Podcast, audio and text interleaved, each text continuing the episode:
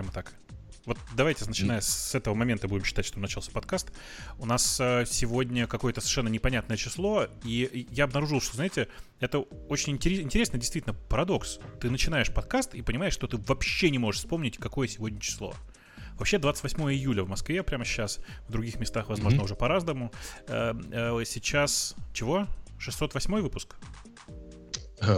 И, то есть даже это тебе не помогло. Конечно да. нет. Да, Бобу, 608. такой легкий номер. 608. Тебе нужно было запомнить, а по сути, 4 цифры. Ну так 608, 28. Все, что ему нужно было, это вспомнить, что он 5 минут назад э, сказывал мне, что заголовком чата он решил проблему моего отсутствия.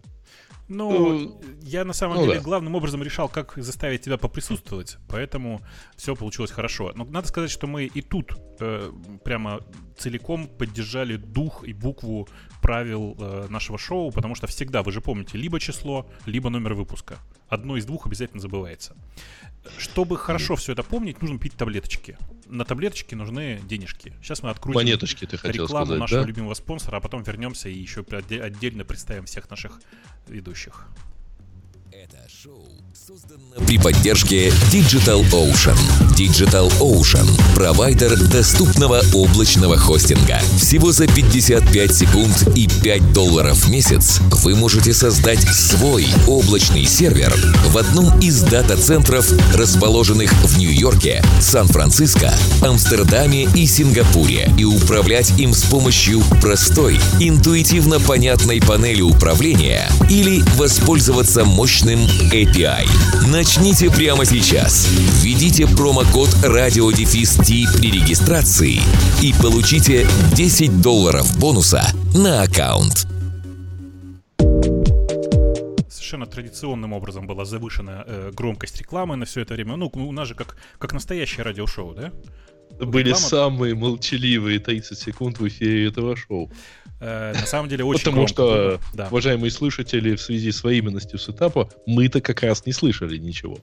Все так. Все Подожди, так. но мы какие-то отголоски слышали, это мне приснилось? Нет, это я то, что из микро... то, что из наушников Гриша залетало к нему в микрофон. Я так точно понимаю. так, точно так.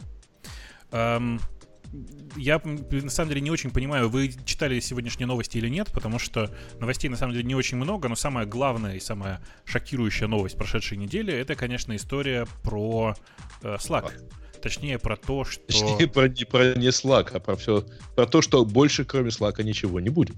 Ну нет, ну это не ну, совсем почти, так. ладно, окей, Microsoft Teams, да. Ну, есть Microsoft Team, есть Flip, есть еще Discord и огромное количество других средств. Но главным образом, конечно, сегодня просто... Я просто всю неделю людей колбасило, потому что э, три дня назад было объявлено уже официально, что Stride и... Э, как он назывался? HipChat официально закрывается. Все Э, как было сказано в анонсе, IP, в смысле интеллектуальная собственность, перейдет в пользу Slack, и пользователям будет предлагаться пользоваться именно Slack, а не хипчатом и страйдом. И очень жаль, что сегодня нет Жени, конечно, потому что он же главный, э, по-моему, и давний фанат э, не Slack. Не Slack, да, а скорее хипчата. Он, по-моему, на страйд так и не переехал, если я правильно помню. Ну и теперь ну, уже как бы и хорошо, что не переехал. Ага. Тут вот нам напоминают, кстати, что мы никого так и не представили. Кто же у нас сегодня в эфире? А, так это потому, что ты меня заговорил, мне кажется. Ты во всем виноват. Ага. Я, э, ну, кроме Сережи, который традиционно всегда вместе с нами, и Ксюши, которая, по-моему, э, чаще всех из нас приходит в, в это шоу, ну, кроме Умпутуна. Э, ты же здесь, Ксюш? Все в порядке? Да, а Умпутун отсутствует, заметьте, я здесь, а Умпутун отсутствует. У меня есть шансы. Это, конечно, не то, чтобы так редко было, бывает, как затмение вчерашнее, а примерно два раза в год. Слушай, подожди. если Ксюша не пропускает этот шанс. Ты мне скажи, пожалуйста, а ты в каком, на каком году жизни радиота к нам присоединилась? На четвертом же где-то, да? Ты кого? Мне кажется, на пятом. На пятом даже. Ну, Ксюша? Вот, так, да. Не, подожди, подожди, не, позже. Разве? Э, Мне кажется, пятый, уже я лет Пятый год, это где-то Э, давайте вспоминать. 2006 год, 2011. Так, а сколько подкасту? 11? Ну да. По-моему, да. Значит, 12. Потому что я тут лет 5 сижу. Ну вот, ну то есть, типа, вообще, тут все очень просто. Ну, в общем, Ты легко можешь перегнать Умпутуна. Он пропускает 1-2 выпуска в год. То есть он впереди тебя примерно а. на что-то около сотни выпусков. Да. Я думаю. Ну, порядок какой-то а, такой. Не, не, не, побольше. Да, да больше. Побольше, да. Это на 300. Больше, да. А, кстати, можно посчитать, какого я выпуска просто численно, потому что, может, его пропускали там неделями. То есть он меня впереди, может быть, там выпуска с 300 мы Например, на самом так. деле практически никогда не пропускали. У нас было... У меня вопрос, какие твои годы? 4, 3 или 4 выпуска, когда мы просто не вышли вообще. Угу. Так что... Ну, вот я Совершенно сознательно да. решили, да ну его на самом деле.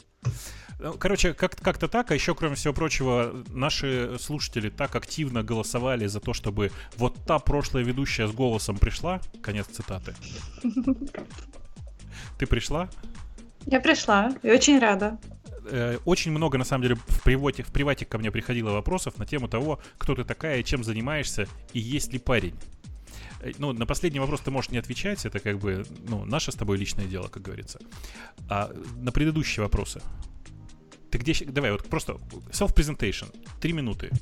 Чем ты на самом деле занимаешься и где ты на самом деле работаешь, примерно хотя бы в какой области. И, и, ну и все такое.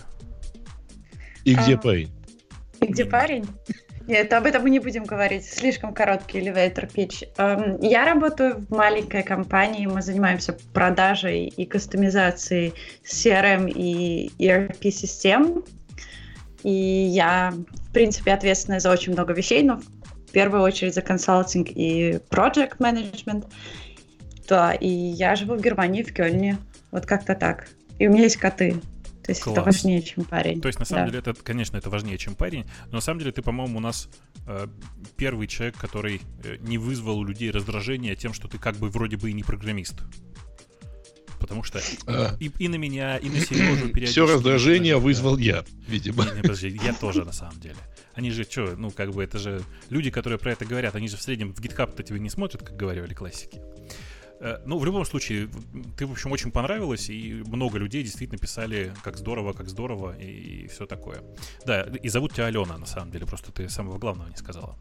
Да, и зовут меня Алена. Скажи мне, пожалуйста, Алена, а у, а у вас на работе есть какая синхронизация? Вы чем пользуетесь? Ну, в смысле, в виде чата. Um, на самом деле мы уже перепробовали, по-моему, все, что только можно. И последнее, что у нас на данный момент прям... Я не помню, что у нас было. Rocket Chat, по-моему, ага. у нас был последний. Он умер просто смертью храбрых на второй неделе потому что никто уже не хотел им пользоваться. И на позапрошлой неделе пришел наш новый разработчик и сказал, давайте попробуем HipChat. Ну, Ну да. Вот разработчики, они такие, они любят что-нибудь пробовать новое. Поэтому мы О, пользуемся четом, который у нас находится в, эм, в софте нашего телефона. То есть у нас есть э, для нашего виртуального телефона еще софт, и там есть э, чатик. Вот, ну как бы не особо успешно. Ну слушай, ну это деле. же классно с другой стороны. Это же вы докфудите классическим образом. Да. Вы пользуетесь своим же продуктом. Ну, нет, это классный подход. Но что делать тем, у кого на самом деле нет такой, такой, такой встроенной функции в продукт? То есть, ну, я действительно не очень понимаю, как э, люди в среднем сейчас будут жить со всей этой конструкцией, потому что у Slack огромное количество, ну, скажем, странностей в интерфейсе. Если вы им просто пользовались, он же, ну, он же очень сложный, он, он непонятный, с ним непонятно, как жить, он, э, там какие-то треды, зачем в чате треды, непонятно, там какая-то сложная система авторизации, исключительно своя, то есть, ну, как люди с этим живут-то вообще? А мне кажется, это такой тест. Мне... Давай, давай. Ой, я хотела спросить, а вообще почему, как ты думаешь, почему, как все думают, хипчат закрылся? То есть, э, то есть как бы это было, им казалось неприбыльно, почему Slack это прибыльно. То есть меня вот это вот удивляет. Не то, что Slack победил, как бы считается, а почему они решили закрыться. Потому что обычно закрываются, когда совсем нет пользователей, уже когда вот загнулось. Даже вот ICQ живет себе как бы и живет как-то. Ну, я не знаю, живет Хреново на самом деле живет, ну ладно. Я думаю, что не живет на самом деле ICQ. А с хипчатом вот какая история. Он довольно быстро набрал какую-то свою начальную популярность. И после этого, ну, типа в таком состоянии так и жил. Он больше аудитории не привлекал. А проекты интересны до тех пор, пока они растут. Ну, то есть до тех пор, пока есть явный рост аудитории. Э, если я правильно помню, Slack обогнал HipChat где-то в самом начале 2015 года. И обогнал так конкретно, прям почти сразу, почти в два раза. Э, ну и какой смысл поддерживать продукт, который даже не второй, а там третий, пятый на рынке и так далее. На этом рынке очень тесно сейчас. Кроме Slack, повторюсь, есть огромное количество маленьких игроков, таких как Flowchart, Flip, еще какие-то там, значит, мелкие решения. Э, есть всегда возможность воспользоваться, как называется, Facebook for Work, да? И всякими mm-hmm. такими решениями. Workspace. Есть, да, есть э, Microsoft Teams и всякие такие большие корпоративные решения. То есть ну, игроков на этом рынке очень много. И хэпчат на, это, на их фоне очень маленький. Но я думаю, что на самом деле проблема не только в этом, а в том, что если правильно и аккуратно читать анонс, то, соз... то сдается мне, что на самом деле Slack пришел и сказал, ребят, давайте вы нам отдадите или продадите остатки страйда и хипчата, а, а то мы вас засудим. Ну, потому что вы понимаете, какие еще IP, кроме патентов, на самом деле могут быть нужны. Посмотрите, там важная часть, что важная часть анонса Atlassian, э, то есть ну, компании, которая была владельцем хипчата и страйда, uh-huh. что э, проект закрывается, эм, э, Atlassian делает, как бы это сказать, делает инвестицию в Slack, Slack за это получает э, intellectual, ну, intellectual properties от страйда и хипчата. То есть, mm-hmm. что на самом деле произошло? Э, Atlassian дал денег, то есть купил часть Slack, а Slack за это получил их продукты. То есть на самом деле, скорее всего, речь идет вот о чем. Что Atlassian отдал свои продукты, получив за это какую-то небольшую э, долю будущих акций Slack на случай, если Slack все-таки выйдет на IPO. Вот такая история. То есть на самом ну, деле... Я, я не очень понимаю, ты, ты уверен, что там были деньги? Потому что у меня сложилось впечатление, что они, условно говоря, отдали в обмен на долю в Slack, они просто отдали все, что у них есть, включая IP, э, да, да, да. чат и. Э, не, угу. я к тому, что просто я уверен, что Slack э, все это никуда не уперлось, и э, там на самом деле ничего нет. И разговоры про IP, они исключительно такие, ну, абстрактные. Там никаких IP серьезных на самом деле нет.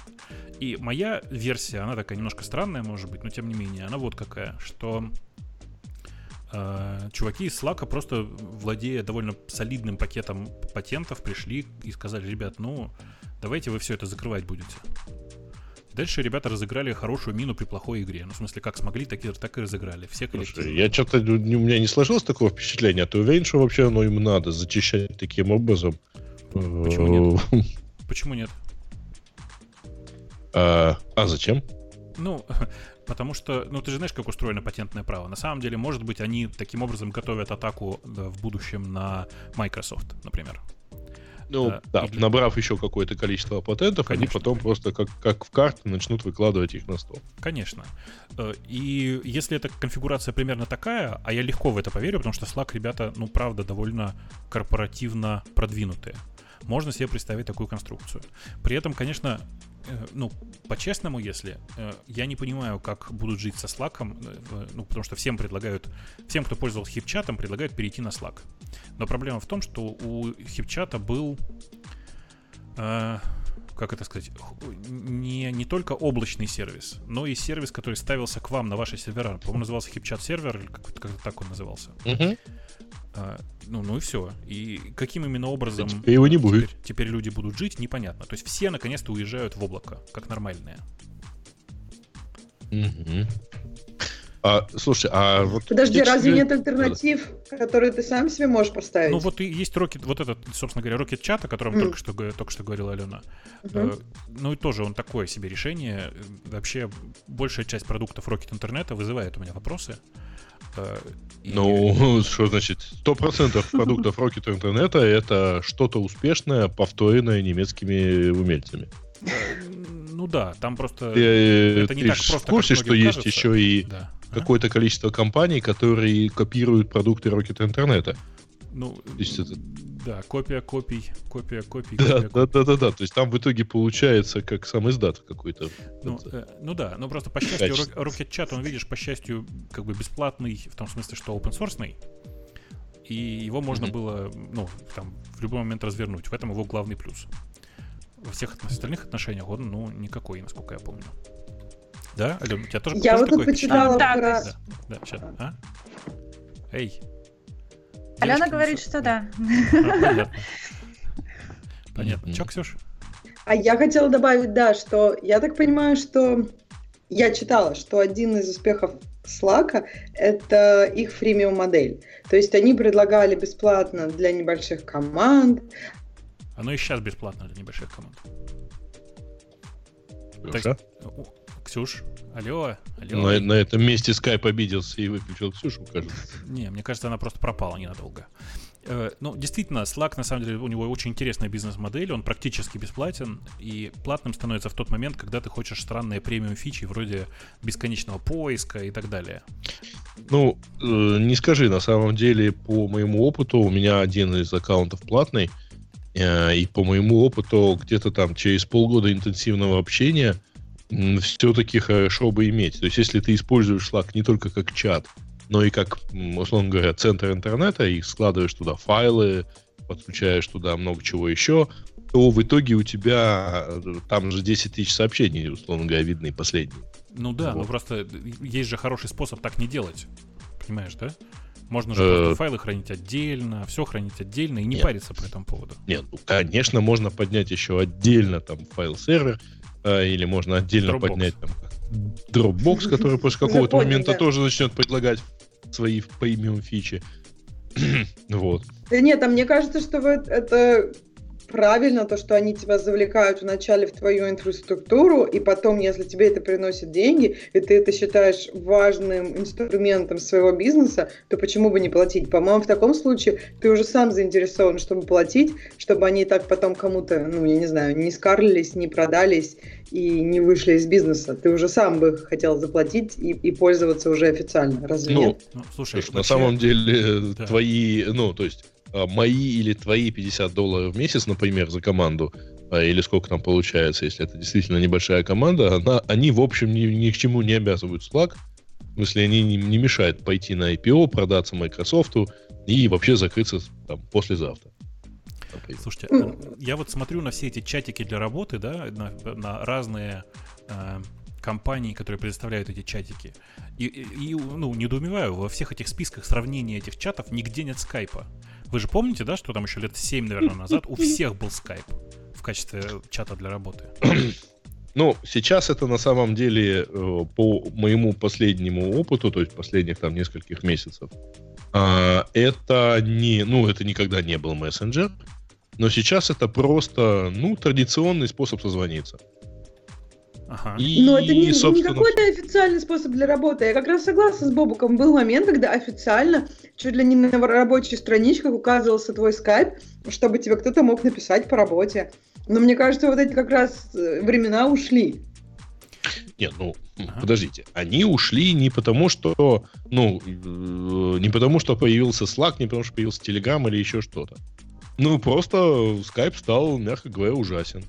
Я тут попытался созвониться, э, значит, э, на ходу почти, и я понял, что мобильный Skype не в состоянии добавить контакт.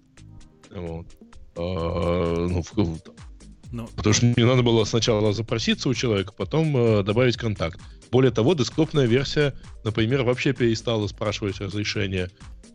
ты только в тот момент, когда ты уже пишешь человеку, ты понимаешь, что вот, а он этого не увидит. Он сейчас сначала согласится принять от тебя сообщение, потом он увидит сообщение, и, в общем, короче, руки отрывать таким умельцам. Ну, надо сказать, что просто Skype проспал мобильную революцию, как мне кажется. То есть э, те прекрасные времена, когда люди переехали на мобильный и начали активно им пользоваться, Skype проспал. Я не знаю, что они делали, но сейчас чат, чат, чат Skype выглядит как, ну, как, я не знаю, как чудовищное убожество.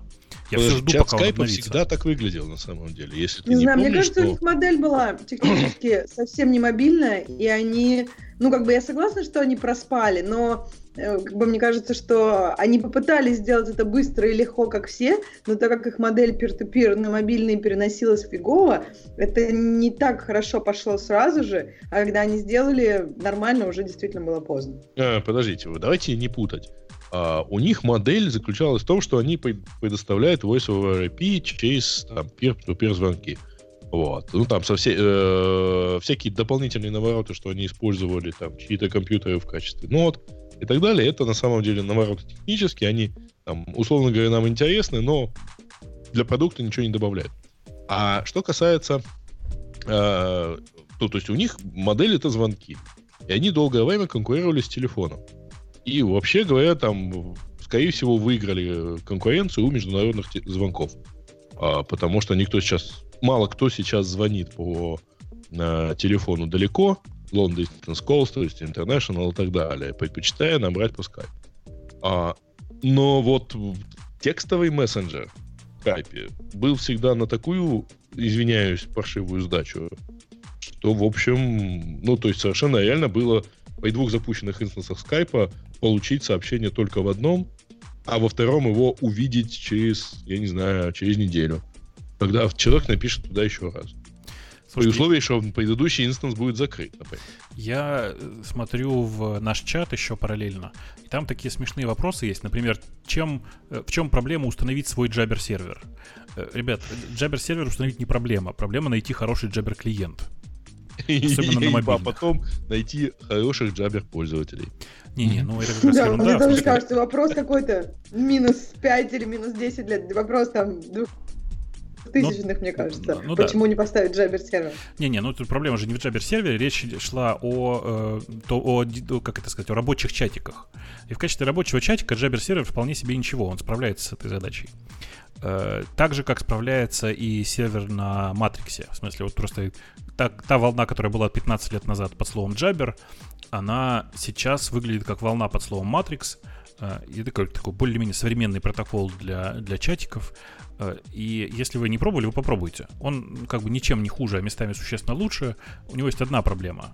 Там одна приличная реализация на самом деле этого сервера и пара приличных клиентов, которые хоть как-то работают. В общем, с этим тоже жить нельзя. Я, и просто, что я, они тоже на QT? Э, клиенты? Да. Ну, они по большей части на вебе на самом деле. А, на электроне, понятно. Угу. На вебе скорее даже, на просто в, прям в браузере предлагаются. Э, как-то так примерно. При этом э, вон в чате правильно пишут ERC норм. ERC, да, по-прежнему норм, как бы грустно это не было. Я при этом считаю, что самый сильный конкурент для Skype сейчас это по-честному, если Discord. Discord прям хорош, э, они зашли с очень правильной стороны, они эм, очень активно заманивают в себя всех, кто раньше пользовался TeamSpeak, в смысле в игровыми, чат, игровыми голосовыми чатами, и при этом супер активно наступают на э, Skype, говоря, что вообще-то для бизнеса вы можете пользоваться нашим же прекрасным Дискордом. И если бы не Женя, я, я уверен, что мы бы все переехали на Дискорд. Но у меня на самом деле вопрос другой про, про, эти, про эти рабочие чатики. А как так получилось, что все они не уехали внезапно в Телеграм с Фейсбуком? То есть у меня половина рабочих чатов уехала в Телеграм. А у нас да? проблемы с NDA, например, в этом плане. То есть у нас было, что попытка переехать то туда, то сюда, что-то вот в какой-то сторонний сервис, после чего наш адвокат сказал, что мы не имеем права этого делать, обсуждать рабочие моменты потому что мы тем самым нарушаем наш NDA. Слушай, у вас, видимо, очень маленькая и очень немецкая компания, потому что у нас, как это, наши юристы и наши безопасники несколько раз пробовали так делать, но закончилось это все равно созданием чатиков в Телеграме. Просто безопасники теперь стараются приглядывать за тем, что там происходит, и как-то решать проблемы, если они возникают. Просто... А как это можно делать? Это же ну, сторонний сервис. Как может Яндекс приглядеть за Телеграмом? А, ну это очень просто. Безопасники Нет, сами по себе приходят и говорят, слушайте, мы знаем, что у вас тут есть классный чатик э, про, про, вашу, про вашу э, работу. Добавьте туда вот этого бота.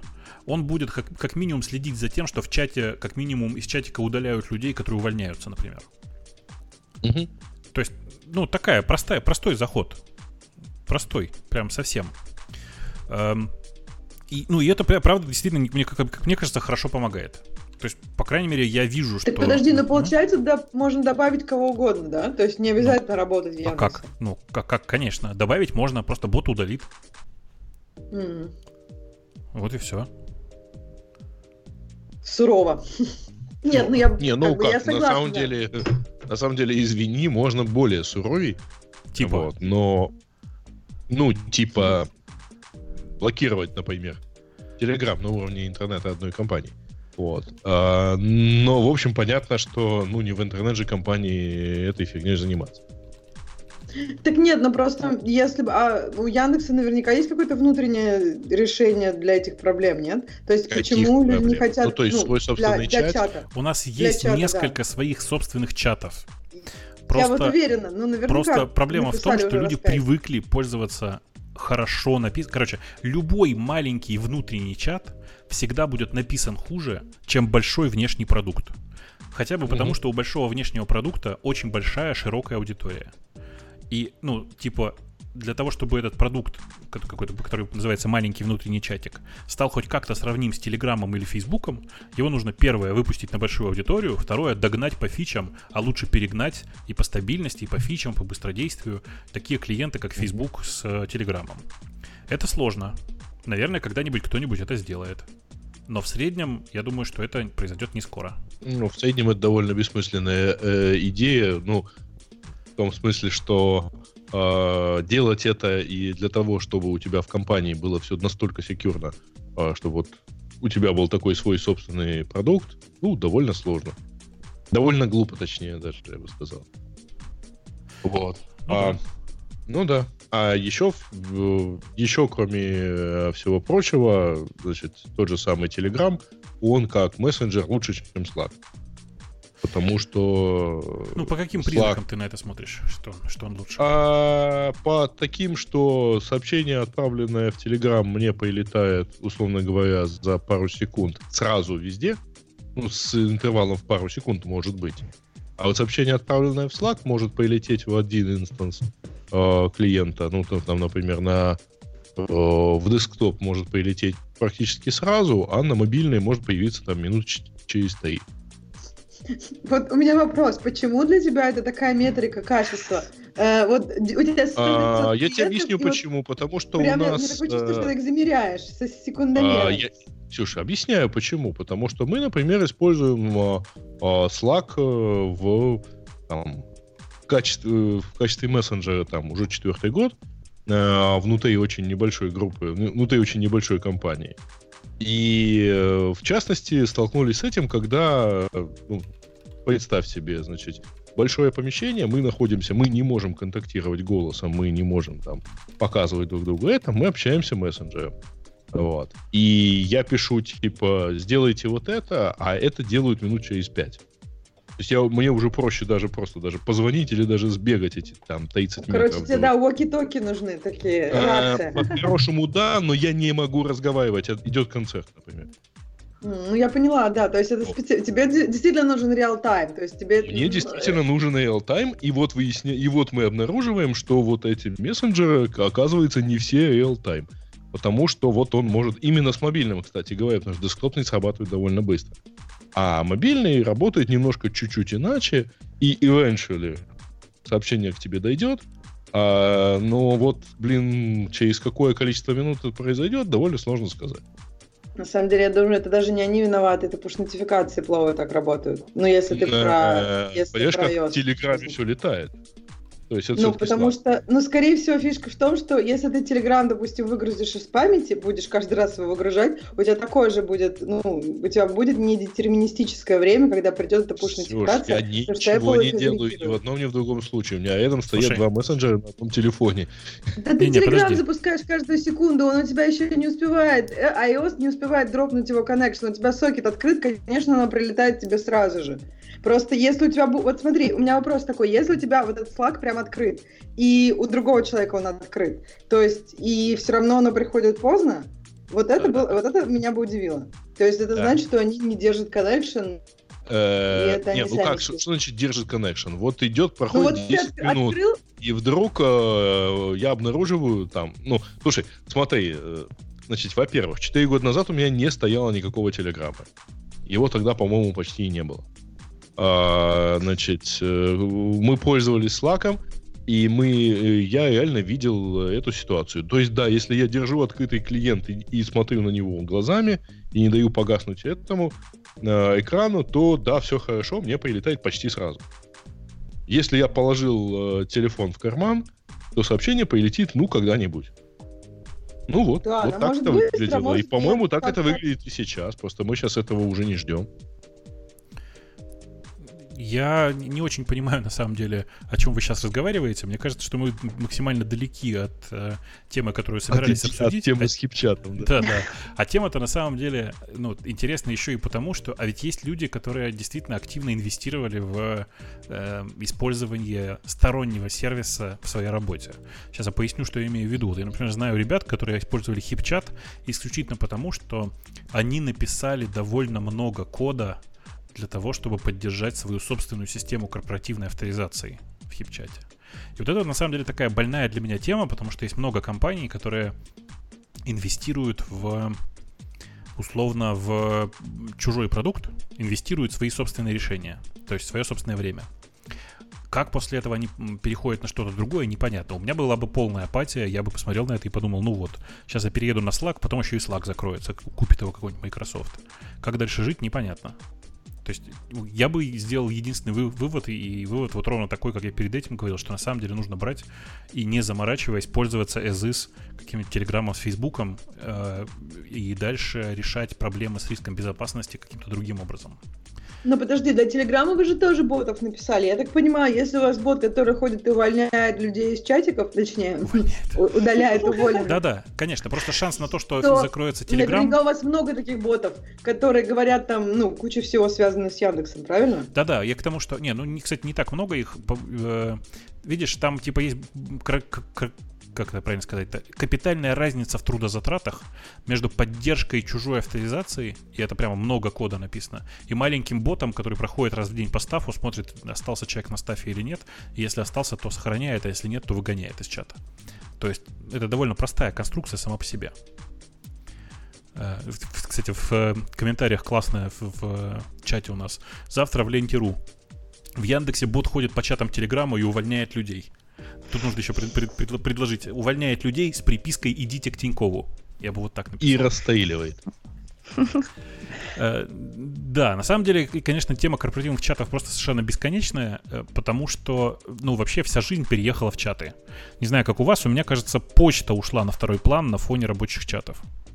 И это ужасно. Да, и это просто ужасно совершенно. Я э, сейчас пытаюсь предпринять для себя усилия, чтобы все разделить, чтобы у меня отдельно были чаты с живыми людьми, в другой какой-нибудь мессенджер все про работу, там в третий мессенджер все про свой pet project, а еще отдельно куда-то нужно решить проблему с каналами, потому что для меня появление каналов в Телеграме, это прямо, с одной стороны, была, ну, золотая жила, в смысле, классно, новости быстро приходят и все такое, а с другой стороны, э, у меня все смешалось, в смысле, что у меня теперь чаты с живыми людьми и чаты с, в смысле, и просто каналы в одном, в одном месте. А когда я хочу прочитать только каналы и не хочу читать чаты, меня это прям раздражает. Последние полгода обещали, что вот-вот будет новая версия с отдельной вкладкой для каналов. Да, да, я вот. пользуюсь плюс мессенджером на андроиде, и там такая фича да есть давно. Но это на самом деле тоже решает довольно мало проблем, потому что у меня, например, есть еще боты, э, которые mm-hmm. непонятно как, то они красивые или умные, в смысле им к людям или, или к э, каналам. Я вот ну не да. понимаю. С точки зрения Телеграма а это вопрос... юзеры, да. Давай. Почему, Бобок, тебе не нравится, что почта ушла? Я, например, у меня, правда, не совсем в чаты это все ушло. У меня это все ушло в Workspace и чаты.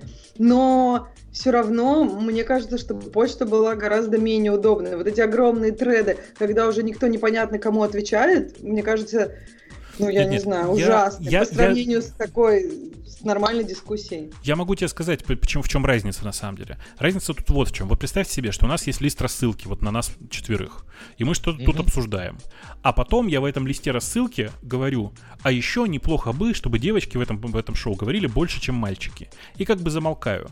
Если это говорю в чате, Вообще-то это фраза, которая подразумевает ответ. И если через 5 минут мне никто не ответит, я буду переживать и говорить, м-м, что-то вы меня игнорируете, наверное, и все такое. Потому что чат подразумевает инстант ответы. А для э, e-mail это не так. В почте все считают, что это нормально, если ты ответишь вечером. Ничего страшного. Э, это я называется поняла, асинхронное общение. Да-да-да. Да-да-да, но у меня почта переехала вот к дискуссии, как на Фейсбуке, но, то, но только в Workspace. А-а-а. И вот это, мне кажется, идеально для таких дискуссий, потому что там все видно сразу, как бы ты видишь всю историю дискуссии, и, в принципе, это не подразумевает инстант ответа. Ты вполне можешь собрать информацию и ответить там на следующий день, скажем. Да-да, в, Я- в Яндексе бы, такая же история, в Яндексе такая же история, но вот у меня есть, например, два pet проекта, которыми я активно занимаюсь. И в них такой истории нет, потому что Workspace, и, э, Workspace или свое решение для этого, ну, это как бы дороговато. Дело даже не в цене. Ну, то есть, э, да, это дороговато э, даже не в деньгах. Это дороговато, потому что это громоздкая штука, которая нужна большой компании. Вот в, в чате вот пишут, нет никакого inbox zero в мессенджерах. Это я написал. Да-да, я оттуда тебе зачитываю. Так вот, на самом деле все смешнее ты, ты, ты категорически не прав. На самом деле в мессенджерах нет inbox non-zero. То есть на самом деле... Вообще нет inbox, да. Ну, не так. У тебя inbox в мессенджере всегда воспринимается... Из-за того, что там очень много шума, очень много всего, inbox в мессенджере воспринимается всегда как пустой. Я отключил у себя во всех мессенджерах бэджи. Потому что на самом деле, ну, в смысле, надпись о том, сколько непрочитанных сообщений. Потому что вообще-то это не означает ничего. Ну, типа, мало ли по какой причине да. я там оставил. Подожди, Бог, даже до каналов и даже вот без рабочих людей у тебя так много дискуссий, на которые ты да. не отвечаешь. Так да. много тредов? Да. Ну, у меня, давай, вот я тебе честно скажу, что особенно в этом отношении меня раздражает Facebook Messenger. Э, по-честному, если. То есть настолько раздражает, что я хожу на него через веб просто прямо на messenger.com, в смысле прям на, на отдельный этот самый по вебу, потому что пользоваться им в, в случае, если ты попадаешь в категорию селебрити, а так получилось, что я в нее, к сожалению, попадаю, это просто невозможно. Огромное количество людей пишут тебе в этот Facebook Messenger с мыслью, что ты им должен ответить, причем прямо сейчас в течение пяти минут. Так там же есть специальная окошко для этого. Ты просто его не открывай, как ты не ходишь в комментарии ради Да, но они-то хотят, чтобы я им ответил. И они пишут, пишут, так пишут. Так ты об этом не знаешь. Они потом приходят в другие места, в какие-то, и говорят, вот ты, короче... Козел не высок, отвечаешь. Высокомерный, высокомерный козел, да. Сидишь там и не отвечаешь ты, наверное, зазнался, короче, и всех нас игнорируешь. А я как бы, ну, не могу ничего сказать. Там отдельная вкладка, причем, что самое интересное, большая часть этих людей попадает даже не в категорию новые запросы на переписку, а там, знаете, такой есть отдельный раздел Facebook Messenger, если вы не в курсе, называется «Отфильтрованное сообщение». И вот там у меня их... Да, чтобы тебя это не... не чтобы, как Все бы, так. Не знаю, чтобы тебя это, это не раздражало. Хорошо сделали, приятно. хорошо сделали, молодцы. Прекрасно сделали. Ты понимаешь, у меня в половине случаев туда попадает все то, на что я не хочу отвечать. Ну, я честно Понимаю. говорю, ребят, вы знаете, ну, вас зафильтровал Facebook, поэтому я вам через месяц не стал отвечать. Ну, я же э, туда не смотрю каждый день. Короче, у меня, видишь, очень прикольно что, ну, короче, я смотрю на, на, на, это, на, на переписку свою сейчас вот этих отфильтрованных и понимаю, что они отфильтрованные, как раз, как раз в отфильтрованные в последние две недели попали в основном люди, которым нужно было бы ответить. Просто проблема mm-hmm. в том, что они выбрали неудачный способ общения. И этот неудачный способ общения называется мессенджер. Потому что есть удачный способ общения, он называется, как ни странно, e-mail. Ага. То есть меня, у меня грусть вызывает в первую очередь вот это вот, то, что люди начали пользоваться одним конкретным способом для общения, это конкретно чаты, и все они надеются, что им постоянно отвечать будут, и все надеются, что я буду отвечать им в Фейсбуке, в котором, ну, я вообще как Нет, бы а знаешь, мне кажется, ну, в чем дело? А? Смотри, ты в Фейсбуке же, у тебя туда что-то стримится, правильно? То, что Твиттер, наверное, твой. Твиттер, ну, да. то есть у тебя там есть некоторая активность. То есть человек заходит, видит тебя, видит твою активность, у него возникает желание как-то с тобой сконтактировать. Ну Допустим, да, пусть напишет в комментарии. Хочет с тобой связаться. Но в комментарии он же что-то личное тебе хочет сказать. Ну, я-то не хочу слышать от него ничего личного. В этом же проблема. Нет, я имею в виду e-mail. Дальше ему нужно найти твой e-mail. И неизвестно, это твой текущий или, может быть, старый. А. Ну, понимаешь, тут есть какие-то вопросы. А тут вроде как вид- видна жизнь, написано active там, не знаю, час назад. И есть такое ощущение присутствия. Поэтому, наверное, туда и пишут. Не, почему туда пишут, это понятно. Вот. А, непонятно, почему ждут ответа, когда они туда пишут. Ну, потому вот. что они... Это же такая близость, которую как бы они считают, что существует. Потому что вот он тут пишет, я на него подписан, я его читаю, вот он активный, живой. В этом же все. То есть это же как-то стирает все абсолютно границы. Когда ты пишешь email, тебе нужно сформулировать, тебе нужно написать, о чем это, попрощаться, поздороваться. А тут можно просто сказать привет, задать вопросы, и даже не нужно представляться. И вот в этом, мне кажется, вся шутка этой процедуры. Какая жесть. Простите, я просто параллельно вместе с, с тем, как вы общаетесь, пошел посмотреть во ВКонтакте, думаю, там же тоже мессенджер есть. Да. Ну, я просто... Не, в Facebook мессенджер я захожу, ну, минимум раз в месяц, вот реально так же по какой-то нужде. А тут я вижу сообщение, которое у меня вот типа 6 6, 18 июля 16 года, вот я вижу. В общем, короче, я туда, там, там я вообще никуда не хожу, поэтому это, конечно, просто жесть. А при этом, судя по аватаркам, некоторые довольно симпатичные граждане писали мне. А я все пропустил. Блин, Они надо, уже короче... состарились. Ну, за два года я думаю, что нет. О, они вот смотри, вот я тут открыл как раз э, сообщение от девушки, которая как раз наоборот только, ну, так сказать, домолодилась. Эм, а то прям какой-то кошмар. Да, ну, простите, я на самом деле не об этом. Э, на самом деле я, э, по большому счету, счету конечно, рад, что э, вот эта эволюция двинулась в сторону условно мессенджеров. Меня просто не устраивает то, что э, эти мессенджеры, во-первых, превратились, с одной стороны, в зоопарк, а с другой стороны, э, из-за этого зоопарка люди не понимают, куда конкретно писать. То есть ну, э, действительно есть у людей странное представление о том, что если я в Фейсбуке, у меня настроена какая-то трансляция, и я там что-то пишу, то туда, наверное, можно написать. И это довольно странно. Описать, э, конечно, мне, если и имеет смысл, то, скорее всего, в Телеграм. Э, и это такая понятная тема. Я пытаюсь вас подвести к истории с Телеграм-паспортом, при том, что не очень понимаю, кто из вас на него успел посмотреть. Потому что, а, ну да, с другой стороны, мы же никто тут, мы, как мы никто не в России потому что Telegram, сайт так, Telegram.org, ты... если вы не в курсе, он просто заблокирован на территории Российской Федерации. Э, ну, вдруг вы не в курсе были.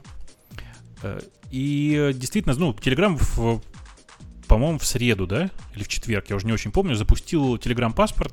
Это довольно странный проект, о котором все уже очень давно говорили. Э, концепция его очень простая. Это место, куда вы можете сложить свои очень приватные документы, например, там, не знаю, скан паспорта или данные паспорта, еще что-то, э, mm-hmm. SSN для американцев, всякие такие довольно приватные штуки. А потом по запросу Telegram сможет поделиться этими данными с э, каким-нибудь сервисом, который умеет запрашивать эти данные. И, ну, концепт-то понятный, да? В смысле, есть же много мест, которые действительно спрашивают у вас данные паспорта, чтобы удостовериться, что вы реально живой человек. Ну, это не важно, любые, любые очень приватные данные. Что вы действительно тот самый живой человек. Есть такая категория всего, которая называется KYC, Know Your Customer. Это правило, которое действует в отношении банковских операций или там криптовалютных операций или продаж каких-нибудь товаров.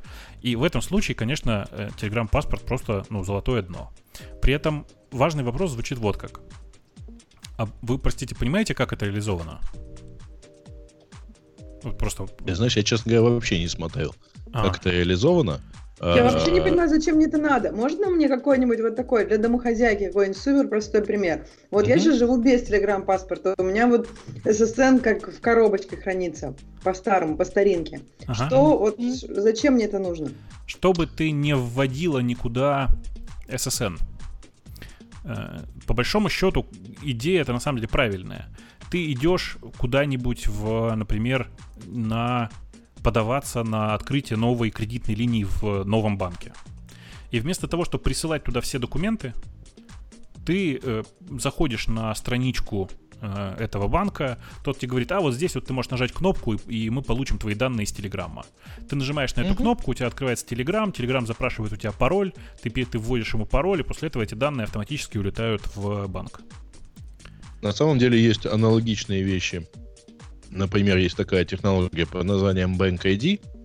Это когда у тебя определенный банк э, принял документы, проверил, и готов своим всем авторитетом подтвердить, что это твои подлинные документы, а дальше более мелкие компании, которым нужно знать, что ты такой живой, реальный человек, э, например, там всякие, я не знаю, государственные, например, организации, а, которые готовы положиться на банковскую систему в этом плане, они просто э, ходят и проверяют, ну, там, запрашивают, вот, ты, ты просто логинишься как бы, точно это выглядит как OpenID фактически. А, ты Слушай, логинишься ну, через банк, и этого достаточно, ну, то есть ты считаешься верифицированным на том сайте, который использует эту систему верификации. Ну, по-моему, с банками я вещи. прям круто. Не, вот подожди, да, да, да скажу. С банками, мне кажется, хорошо, но тут, понимаешь, я должна... Банками я, банкам я как бы вынуждена доверять, потому что я хочу от них каких-то услуг и так далее. Вроде как банк какая-то финансовая структура. Но почему, как я могу своими документами доверять Телеграмму больше, чем банку? А, ну, я бы на твоем месте только так и делал. другой пример. Угу. На это у меня есть другой пример, он называется WebMoney. Значит, э, дело в том, что внутри системы WebMoney, вы знаете, да, есть такая система электронных денег. А внутри системы WebMoney есть система э, WebMoney паспорт. Она выглядит практически точно так же. То есть, э, поскольку в системе есть, условно говоря, вот KYC было реализовано еще в начале 2000-х в этой системе, как такая децентрализованная сеть независимых агентов по верификации данных, то внутри этой системы вы, э, э, хранится, условно говоря, вот на, про меня там хранятся паспортные данные, там хранятся какие-то дополнительные документы, там хранятся фотографии привязанных кредитных карточек. э, и так далее. И э, при этом, ну, в общем, все те, кто э, так или иначе работают с этой системой, они вполне понимают, что они вот работают, там, оперируют данными живого человека, которые проверены самой системой. Ну, нормально работает, в общем-то. Ну смотри, это же две разные вещи. Сказать, с одной стороны, да, я знаю этого человека, я видел его документы, он настоящий, он существует, а другое дело, хранить твою чувствительную информацию, еще кому-то ее передавать. И вот в этом, кажется, вот не, мне не, не. и сама опасность. А, там-то фишка в том, э, что как раз э, не передается эта чувствительная информация. А вот Telegram же паспорт, я так поняла, передает ее для а, тебя. Насколько я понимаю, идея э, этого э, всего это скорее, ну, давайте так, это примерно аналог Touch ID в, э, в iPhone, когда э, iPhone, безусловно, хранит твою информацию об отпечатках пальцев, но ни одно приложение сырую информацию не получает. Подожди, у них тут на картинке прям получают фотку твоего, ну, скриншотик твоего, я не знаю, ID, прав или чего-то. Ну, может быть, у них, конечно, их видео на... неправильное. Ну, я у думаю, меня что видео ост- осталось ощущение, что прямо не передают нет, эту нет, информацию, смотрите. и они ее хранят. Uh, не очень понимаю. Вы, вы, вы просто что, Сереж, ты думаешь, что uh, эта конструкция, в которой Telegram ну, грубо говоря, присылает в банк подтверждение, что да, я точно знаю, это живой человек с номером паспорта, но номер я тебе не скажу. Нет, конечно, э, типа вся идея телеграм-паспорта ровно в том, что конечные потребители получают именно данные, не подтверждение о том, что такой человек э, есть и все такое, а именно э, получают реальные данные конкретного человека с разрешения этого самого человека. То есть, ну, тут мне кажется, что это не, не ну, понятная и несложная конструкция, за главная задача которой сделать э, систему, которая легально работает. К сожалению, для банков, например, Telegram паспорт не подходил бы, если бы они не предоставляли конкретные конечные данные о конечном человеке. Ну, э, банкам оно в любом случае не подойдет, потому что, ну, по крайней мере, там, тем банкам, по которых я знаю, а, потому что им в любом случае нужен их собственный агент или собственный сотрудник который должен в руках держать те или иные документы. Ну подожди, вот ты говорил банк ID, мне кажется, это довольно здравая система. То есть есть банк, например, ну, которым все доверяют, там аккредитованные, все. Они проверили тебя один раз, сделали, например, тебе там бэкграунд-чек. Uh-huh. И потом они вот говорят, вот это ID, в такой-то момент был сделан бэкграунд-чек. И они, если я, я хочу передать, чтобы они передали мою информацию кому-то другому, они ее передают, но как бы в верифицированном смысле. То есть мне не надо никуда не, идти. Не-не-не, не, подожди, в случае с банк ID работает не так. А ты приходишь в банк, ты, у тебя, то есть у тебя там реальный банковский счет. Ты его там оформила и так далее, и банк поддерживает технологию Bank ID, там, то есть ты можешь к нему и там ты к нему, например, можешь залогиниться в, там, в интернет-банк и так далее. Дальше, когда банк начинает эти услуги авторизации предоставлять, например, ну вот как у нас, а, сайту, сделанному компанией, ну там, по May, которая, у которой нужно, чтобы вот это сайт типа сайта, сайта общественных петиций или сайта общественных проектов, за которых должны голосовать реальные граждане этого города и так далее то дальше эта компания сходила в банк и сказала, вот давайте мы с вами, так сказать, подружимся и поддержим вашу технологию, но они не получают при этом твои, а, скажем так, а, полные данные, то есть в виде там скана паспорта. Я поняла, они только подтверждают, что ты как бы из этого района и можешь голосовать. Они подтверждают, да? они, они получают, конечно же, они получают какую-то часть твоих персональных данных, типа имя, фамилия, отчество, а, может быть, там место проживания и так далее, вот. Но э, тот, э, то, что это реальные, реальный человек с реальным именем, фамилией, отчеством, э, с действующими, с действительными документами и вот все прочее, эта часть остается в банке. А банк своим словом подтверждает, что да, окей, это действительно он. Слушай, вот его да. Э, я, я понимаю, но, к сожалению, в данном, в данном конкретном случае это все-таки прямо фантазии. Потому что в, в этом конкретном случае, в случае с Telegram паспортом, вот набор данных, который в среднем, э, типа средний дата-провайдер э, может запросить. Э, персональные детали, ну, персональные данные, то есть фамилия, имя, отчество, год рождения. Паспорт, в смысле номер паспорта. Вот что важно. Передняя mm-hmm. сторона в скобочках файл, ну, картинки, и задняя сторона в скобочках картинки. Внутренний паспорт, internal паспорт. Короче, я просто зачитываю куски из API. Driver license, передняя сторона, задняя сторона. Identity card, передняя сторона, задняя сторона. То есть это прямо те данные, которые ты, которые ты можешь получить как разработчик сервиса, который запрашивает эти данные. Понимаешь, да? Угу. То есть в, ну, в случае... таком случае как-то не очень понятно, зачем нужен такой сервис. Я понимаю, на... зачем он нужен. Разве это такое а? специализированное файловое хранилище? Не, нет, нет, Жень, Жень мне кажется, я, я-то надеялся, что ты только поймешь из всех, вот кто здесь присутствует, только ты поймешь, зачем это нужно.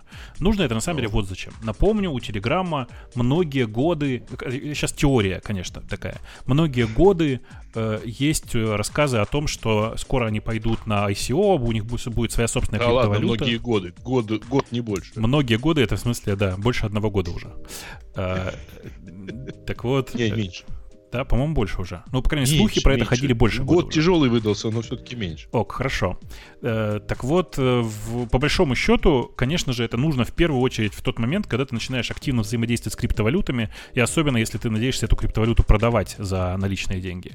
Потому что в этот момент почти все юрисдикции будут требовать, чтобы продавая это, э, эту mm-hmm. криптовалюту или, или покупая ну, ее других людей, да. ты должен предоставлять так называемый KYC data, то есть э, подтверждать, что ты действительно точно знаешь, кто покупатель или продавец этой криптовалюты. И вот для этого, конечно же, все эти данные нужны. То есть, Но Telegram... где гарантия, что они правильные? Что ну, я сфотографировала неподдельный паспорт. Это точно так вот же. Тут... Сейчас, подожди, ты права. Но, но тут вот какой момент. Это точно тот же вопрос, который задается всем другим продавцам или покупателям криптовалюты. Всегда. То есть любая биржа, а, она тоже получает только подожди, картинки, ну, больше ничего. Ну а? ты же... Нет, нет, нет, подожди. Ты же в курсе, как Чего? делается KYC, например, на, там, на том же Polonix и так далее. Ну, в смысле, через utility build ты имеешь в виду? Э, нет. А через что? Через э, фото ID. Когда тебя а, просят а, ну сфотографироваться так... с документом в руках, Мы... и Аполлоникс даже просит второй рукой еще, и я чуть ли не ногой нажимал клавишу «Сфотографируйте меня», потому что вторая, э, во второй руке у тебя должна быть э, бумажка, что это фотография, ну, знаете, там, возьмите газету «Известия» за вчерашний день. Ты прав. Ну, это весь... же может быть фотошоп все равно. Ну, не, то есть не, но фотошоп такого уровня это все-таки очень сложно. Правда, очень Нет, сложно. ну ладно, фейковые документы. Ты их распечатал, как бы на фотографии не видно, насколько они фейковые. То есть там нет у тебя никаких водяных не, знаков, не, не, не, подожди, такого. Ксюш, э, в случае с э, конкретными крипто, криптобиржами KYC выглядит так. Ты предоставляешь, сначала ты просто сообщаешь свои данные. Это уровень какой-то первый, где ты вообще ничего особо и сделать ты не можешь, там, я не знаю, 100 долларов в день потратить. А следующим шагом ты э, приход... там, ты хочешь больше возможностей, тебе говорят, прекрасно, пришли документы.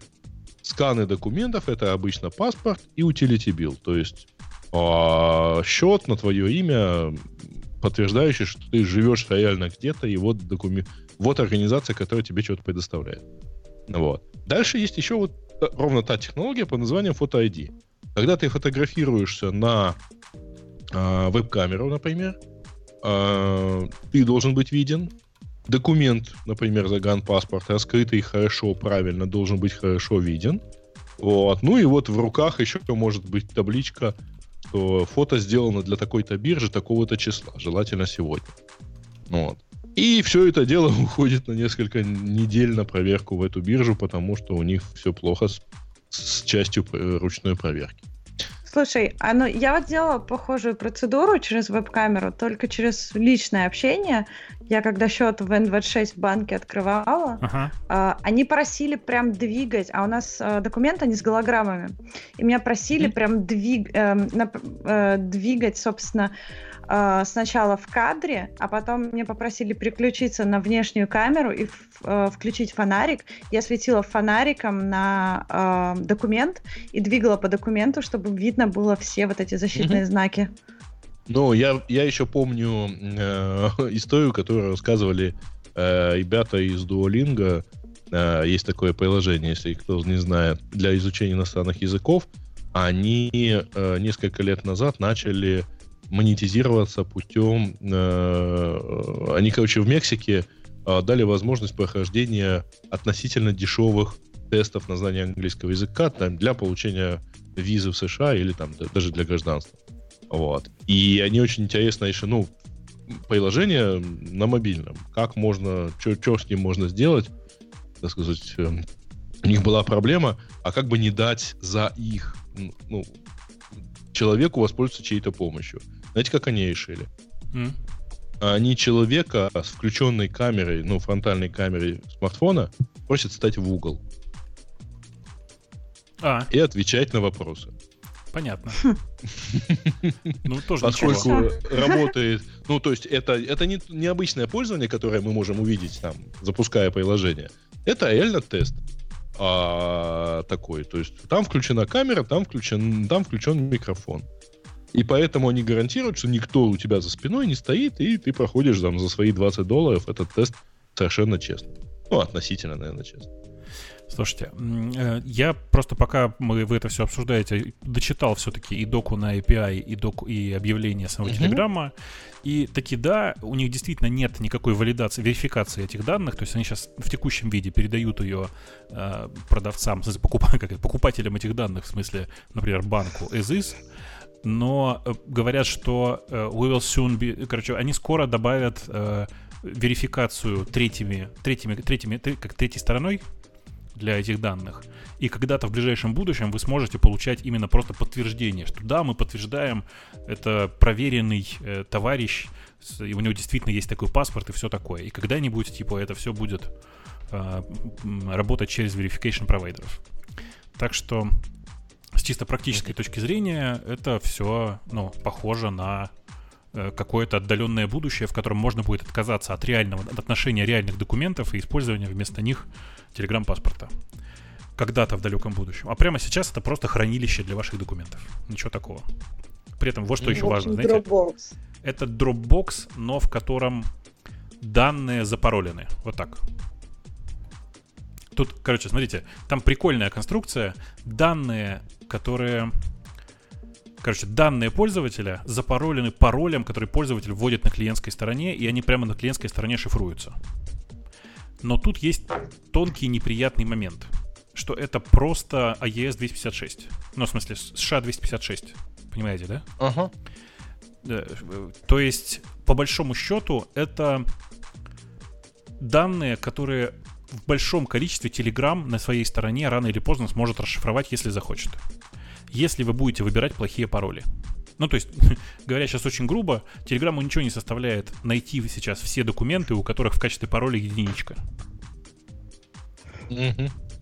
У себя на своей стороне. Не знаю, да. мне кажется, если они их сами хранят, так они могут и ошибиться, когда SHA-256 э, накладывать. Это же все на клиенте делается. Ну, то есть они, у них какая-нибудь ошибка в программе, и там SHA не 256, а 128.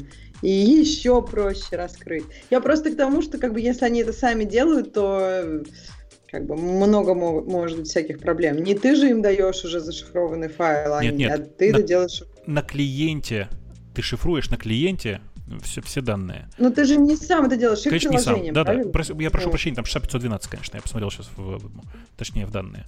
SHA-512 там. Ну, если 512, то это, по идее, нормально. Они, Тебе так кажется. И, и... На самом деле, если Нет, ты... Нет, ты имеешь в виду с плохими паролями. Да, да, я про плохие пароли сейчас. Просто начинать не отдельный какой-то расшифровывать, а просто брать э, самые частые пароли ну, и типа того, да. по своим данным. Да. Правда. Конечно. А есть еще радужные таблички и прочие другие... Ну, хотя там, там соль наверняка есть. А, нет, соли там вроде бы нет даже. Ну, неважно. Короче, я к тому, что все это на самом деле решаемые штуки. Странно, а вот тут 256 написано. Перематывай, перематывай выше. Например, файл credentials, смотри. Так, а почему у них, по-моему, в примерах написано 256? А в коде SHA-512. Okay. Ну ладно. Видишь, Главное, да? как в коде. То есть оно как бы, ну, такое странное. Но на самом деле это не важно. В смысле, критичной разницы между 256 и 512 в случае с США на самом деле нет. Потому что и то, и другое strong enough для того, чтобы решать его с помощью перебора хэшей, но уже достаточно, но все равно оно уязвимо для того, чтобы перебирать его с помощью паролей, перебора паролей. Огромное количество все людей... уязвимо. Конечно. огромное количество... перебору паролей. Ну нет, не все уязвимо. Ты знаешь, на самом деле можно же сделать такую конструкцию, в которой peer-to-peer данные. Ну, то есть, в которой данные шифруются. Ну, ты имеешь в виду Хэш... приватные Да, да, которые ключ. подсаливаются ну, да, да, да. с помощью других. Ну, короче, все как обычно. Ну, ну понятно, вот. да. То есть просто да. Да, просто okay. да. Я, кстати, должен, пока мы далеко от этой темы не ушли, э, мы как-то довольно вяло скачем по темам, по темам сегодня. Должен сказать, что я тут последние несколько дней, э, наверное, последнюю неделю активно пишу под iOS. Ксюша, как я тебе сочувствую, господи. Как я тебе сочувствую. Нет, нет. Swift, Swift прекрасен. В смысле, Swift норм, по-другому скажу. Swift нормальный. У меня было некоторое количество э, проблем с Swift, э, с, точнее, с написанием асинхронного э, кода на Swift, пока я не, э, не, не посмотрел на э, Bright Futures, в смысле, Bright, Bright, этот самый, как он называется? Bright Futures он называется. В смысле, пока я не нашел подходящей библиотеки. Но вот этот Xcode, блин, как же все страшно. А у тебя большой... Ты пишешь на свифте, да? Я пишу на свифте, но это не очень важно, потому что главная проблема у меня с Xcode. Нет, важно, потому что Xcode намного хуже работает со свифтом, чем с Objective-C. Ты, может, тебя это удивит, но это просто глобальная разница. То есть тулинг свифта, он просто сильно хуже, чем тулинг Objective-C. Нет, давай, давай вот я тебе сейчас пример привяжу. Вот, вот, вот свежий пример, вот прямо конкретный. У меня есть угу. лейбл, в смысле текстовый лейбл на, на экране, в который я в зависимости от данных либо записываю в, э, в TextView как текст, либо как, как attributed text, в смысле как текст с разметкой. Окей. Okay. А, ты понимаешь, что если ты оставишь как это сказать, настройки этого control а по дефолту, в, как, как, как они по дефолту делаются в Xcode. Interface Builder а? Да. Как Ты они пользуешься дел... Interface Builder ом? Ну, для простых каких-то вещей таких, да. Окей, okay, ну, ну, ну. То шрифт у, у этого поля, в зависимости от того, вставил ты в него текст или attributed текст, будет разный. Причем по размеру разный. Причем в полтора раза разный. Я тебе вот зуб даю, что так происходит. Нет, окей, а может быть, ну, ты поставь size to fit, чтобы он тебя фитил, если тебе... Нет, мне ну, не это нужно. Мне нужно, чтобы он был примерно одинакового размера. Там, на самом деле, там поле для... для не, это не однострочный лейбл, это прямо текст, который, ну, типа... Ага. Ну, это, как сказать, текст сообщения. Подожди, короче. если ага. не однострочный, почему это лейбл? Это должен быть текст view тогда? Это текст view, конечно. Это текст view. Окей. Ладно. Это не лейбл. Уже, с лейблом ну, такая же да, история. потому что это разные вещи. С лейблом такая но... же история, но в лейбле действительно Они можно сильно разные внутри. Да, Лейбл да, да. текстил.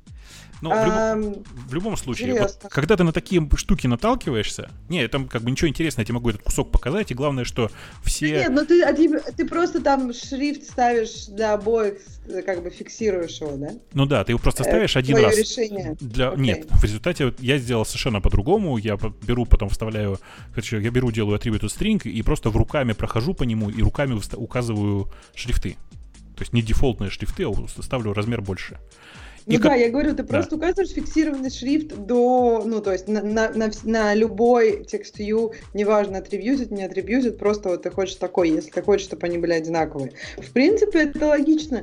Тебе как бы дефолтный, ну, не знаю, вопрос, нужен ли тебе тут дефолтный, почему ты хотел оставить дефолтный? Я Вообще, хотел, я хотел, чтобы у меня в текст view был 16 шрифт. Все, я больше ничего особенного okay. не хотел. Понимаешь? Ну.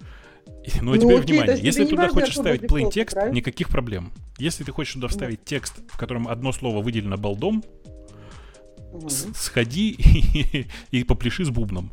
И вот так у вас все на самом да деле. почему поставить? Нет, ну поставить шрифт, это как бы не поплясать с бубном. Ты как бы никакие там не, не, не, не приватных API не юзал. Я согласна, что это не интуитивно. Тут да. То есть на самом деле как было, Бобук? Э, все как на... Все, все, что связано с Apple, это так. Если у тебя проторенная дорожка, по, по которой идут все, тебе там подстелят. То есть делают так, чтобы было удобно, чтобы 80% случаев люди так незаметно проходили и радовались.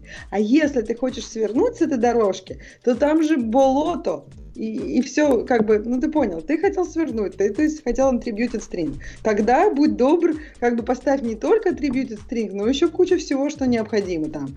Font size и да еще куча Блин, всяких ну, ты, как бы, ты понимаешь, ты права как бы ты права. В смысле, безусловно, это шаг влево, шаг вправо, как известно, попытка улететь. Ну просто, ну, я настолько привык к своему прекрасному ми- миру бэкэнда, в котором на самом деле все делают не по проторенной дорожке, а так, как лучше будет что просто, ну, просто страх и ужас. Отдельно хочу сказать, что, конечно, нужно быть очень смелым, видимо, или очень глупым, таким как я, э, чтобы решать, что нужно писать асинхронный код на, на фронтенде, такой прямо, ну, э, как классический асинхронный, знаешь, включая асинхронную стоит машину и вот это вот все. Ты смотришь на это потом... Это почему? Почему? Мне кажется, но ты же не с UI пишешь этот код на фронтенде, на самом деле, если мы говорим про мобильные, там много всего нужно делать.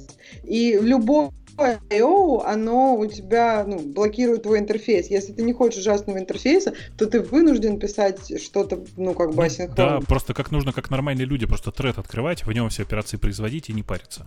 А я тут давай осинками по привычке, значит, как этот самый, и потом смотрю на этот код и думаю, господи, господи. Господи, господи. Ну, это а... зависит от твоей задачи. Я, не, я не, вижу я, конечно, я же не спорю с тобой. С тредами же тоже может быть, а, ты наоткрывал этих тредов, из треда наоткрывал треды, и потом у тебя там priority inversion, и ты такой думаешь, о, нет, лучше бы я как-то по, по, по нормальному с самого начала делал, правильно? Ну, ну, ну да, параллельно должен сказать, что, конечно, когда ты на языке не пишешь, это я сейчас про Swift, э, очень смешное ощущение, потому что, ну, типа, ты прошел кучу туториалов, в какой-то момент что-то пописал, э, причем писал ты на втором, а сейчас уже четвертый, все как положено.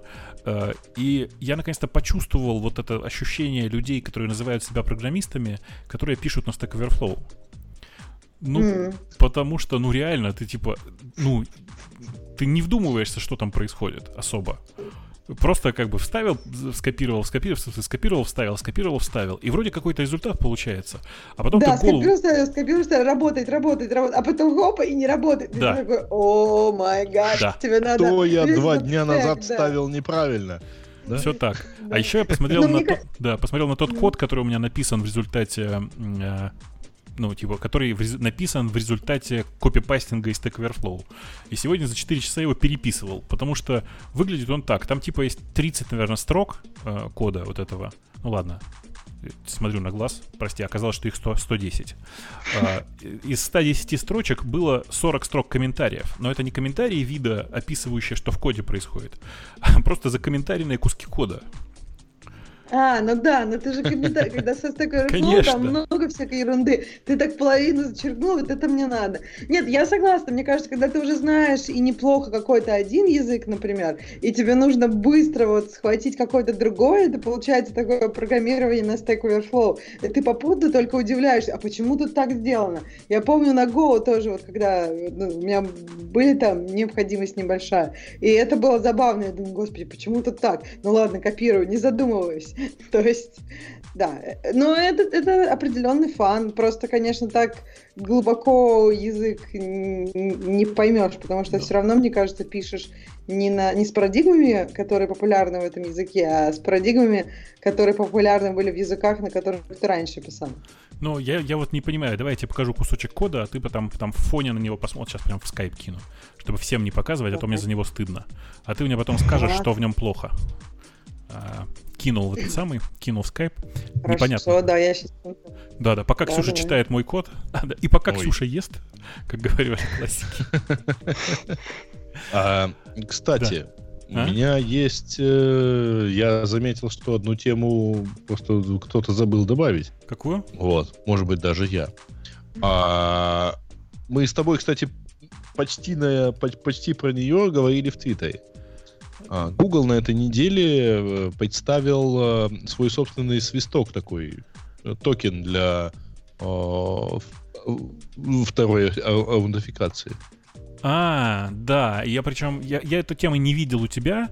Там такая история, значит, э, а не то, я чтобы сейчас сделаю ее текущей, Давай. и пока Ксюша ест, мы, собственно, ее обсудим. Просто это еще и продолжение предыдущей темы про безопасность.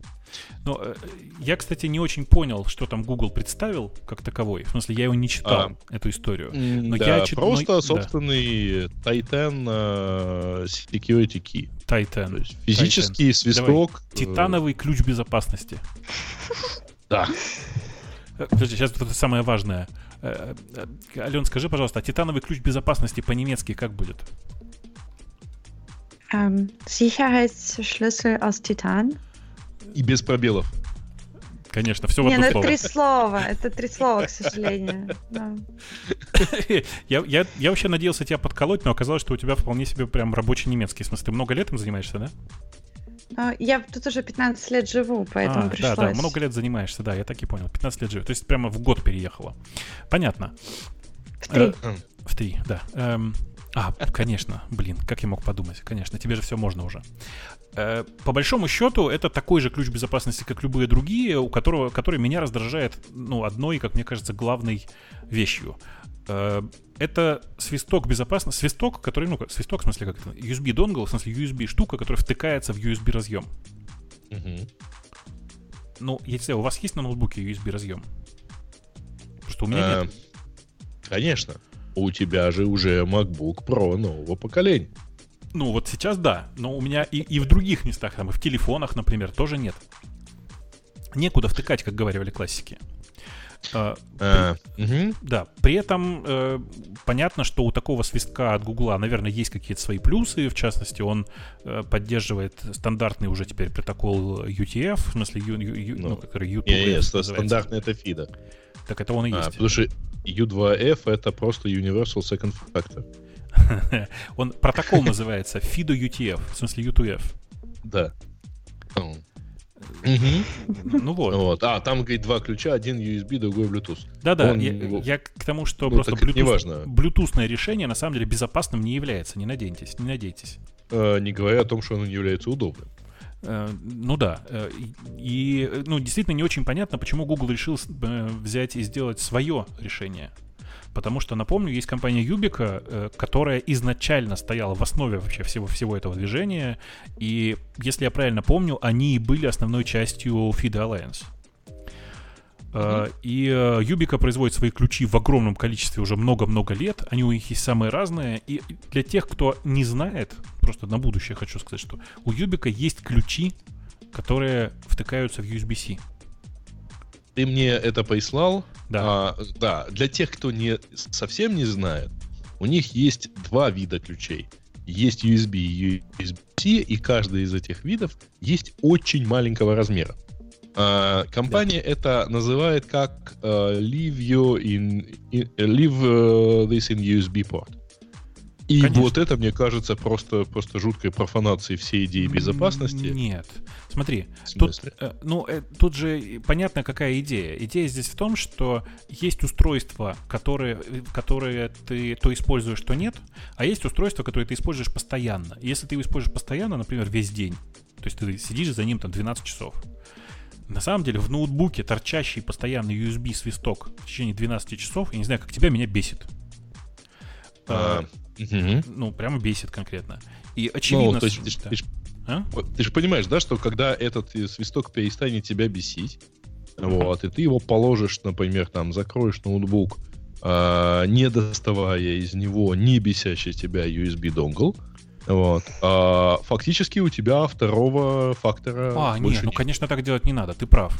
Ты, конечно, на 100% ну, прав. Так делать я нельзя. именно эту вот эту вот дыру имею в виду. Ну, мы конечно, тут просто так делать не надо. Э, с ребятами обсуждали на фоне этого, мы еще обсуждали, э, значит, тут один знакомый купил машину, Ага. И хочет нее, на нее поставить сигнализацию, а чтобы сигнализация еще умела дистанционно заводить э, значит, Заводить. двигатель. Ага. Вот. А, и вот ему объясняют, что конкретно на его модели машины это означает, вот такая возможность дистанционного завода, означает, что надо физически родной фирменный ключ зажигания прописать в иммобилайзер машины. Ну, то есть, как бы ключ всегда все равно в машине. А ага. за все остальное уже Красота. будет заботиться сторонняя там третьей стороны значит, системы. Ага. А, нет, и причем это вроде бы как довольно так сказать, легитимное решение, то есть так многие делают, потому что сама сигналка работает хорошо и все защищает. Но, блин, как-то ради того, чтобы просто несколько дней зимой заводить заранее машину, мне это кажется, вот, в общем, как-то слишком большим компромиссом. Ну, конечно. Конечно, это дыра в безопасности. Хорошо, ну, хоть что-то у нас в безопасности, как говорили классики. А, при этом эти ключи, в смысле юбиковские, в смысле, ну, которые Юбика производит, они удобные, комфортные, и у них есть хорошее решение и для мобильных телефонов. Но оно не Bluetooth, оно NFC. И, ну и, да. И все-таки NFC в этом отношении намного более подходящий протокол, Это чем более близкий контакт. Конечно, чем использование э, просто обычного э, ну, Bluetooth. Мне ну, кажется, я же говорю, я вот это вот прочитав эту... Дело в том, что там была еще одна новость а? А, вокруг этого, а, потому что Google, а, рассказывая про то, что вот они теперь предлагают этот USB, а, USB ключик, они еще сказали, что они год назад пересадили на эти э, ключики всех своих сотрудников, там 70 или 80 тысяч человек, и за этот год не, не было ни одного случая потери аккаунта. Вот. И это, то есть, как бы показывает, что это вот самый надежный такой способ. Ну, меня удивляет, всего год ведь прошел. Ну. Может, никто еще не уволился? Нет, может, они просто не знают. Вот. Ну да, я вот прочитав первую новость, пошел смотреть, что они показали, потом вспомнил, что у меня тут есть э, вот этот Ledger Nano, который тоже это умеет. В общем, среди всего прочего, кроме того, что это криптокошелек, он еще и умеет э, выступать вторым фактором. Вот. Хотя да, ты прав. Он неудобен, потому что он не просто не втыкается в USB, не просто он втыкается в USB, он в USB втыкается шнурком микро-USB на USB. Слушай, и это, а, в общем, ага. как-то а тяжеловато. Кто-нибудь видел вообще эти ключики, э, в смысле, эти титановые ключики э, живьем? Потому что я про них прочитал много где, но нигде не увидел хотя бы фотографию. Ну, фото... нет, фотографии есть, кстати, по той ссылке, которая есть у нас э, в этом, вот на Digital Trends, хотя, честно сказать, это я, не, я не знаю, это фотография или рендер. Это рендер. Мне кажется, это не их фотография. Тут нигде слово Google не написано. Вы верите, что Google на таком устройстве не напишет крупно слово Google? Ну, давайте поищем. В Гугле как ключики. А там уже сразу расшифровка с ключами ключей. Слушай, э, ну да, там прямо не, написано не, не, не, все, такой. Все окей, на, Зидине, на Синете и на, на Зидинете есть даже видео. О, где, где посмотреть? С, торч, с торчащим из, э, из отовсюду я вот в общий чатик кидаю. Они вот. специально это сделали, чтобы вот, ну, незаметнее незаметного? То есть, чтобы вот... Чтобы торчал? Это же громоздкая ну, конструкция, она выглядит некрасиво, она может поломаться, ее, с ней неудобно. И любой человек, который, в принципе, один раз видел, что это такое, зайдя, и ты сидишь, работаешь, он видит эту штуку и может ее очень легко и незаметно, в принципе, стащить. Ну, Нет, ну смотри, да. там дело в том, что э, все-таки Э, значит, э, стащив эту штуку, ему нужна ответная часть. Но, как минимум, мне уже будет хуже, если у меня это украдут, эту часть. То есть а... я не говорю о том, что он до... получит доступ к моим данным, я говорю о том, что сама доступность, собственно, вот этой секурности. То есть я же нет. Ну, то есть секурности, потому что можно просто взять этот донгл, вытащить, и все. И он, он огромный, его, правда, легко подцепить, вытащить и положить в карман. Его легко увидеть. Ну, а... какое решение ты предлагаешь? Ты, я правильно понимаю, что ты, как и я, голосуешь за, за импланты, да? Да, я вот хотела сказать, мы продолжаем тему Бобука Киберпанк. Ну, я-то за. есть же такие юбики, которые прям Ну, Бобук в силу своего возраста, он на киберпанков не тянет максимум на Стинг. Слушай, подожди, прости, прости, пожалуйста. Глубоко вставляется куда? Там просто пропало все у тебя. В ноутбук, в ноутбук, не в человека. Их как бы не видно, и их вытащить. Вот, да. Именно. А. Ну, те, которые глубоко а. вставляются, их, которые не вытащить, они, те, как бы, они, в них пропадает смысл. Потому что это ключ, который всегда вставлен в твой ноутбук, и его нужно красть а. вместе с ноутбуком. И про это мы уже поговорили. Да, да как бы. То, То есть, в этом тут на самом вся. деле никуда не деться. Во-первых, люб... ну, конечно же, в любом случае, э, сам по себе ключ, он все равно требует дополнительного твоего участия. То есть это не так, что ты вставил его куда угодно и тебя сразу везде авторизовали. Нет, во-первых, требуется твой пароль как первый фактор, а во-вторых, сам ключ надо разблокировать своим доступом. Вот.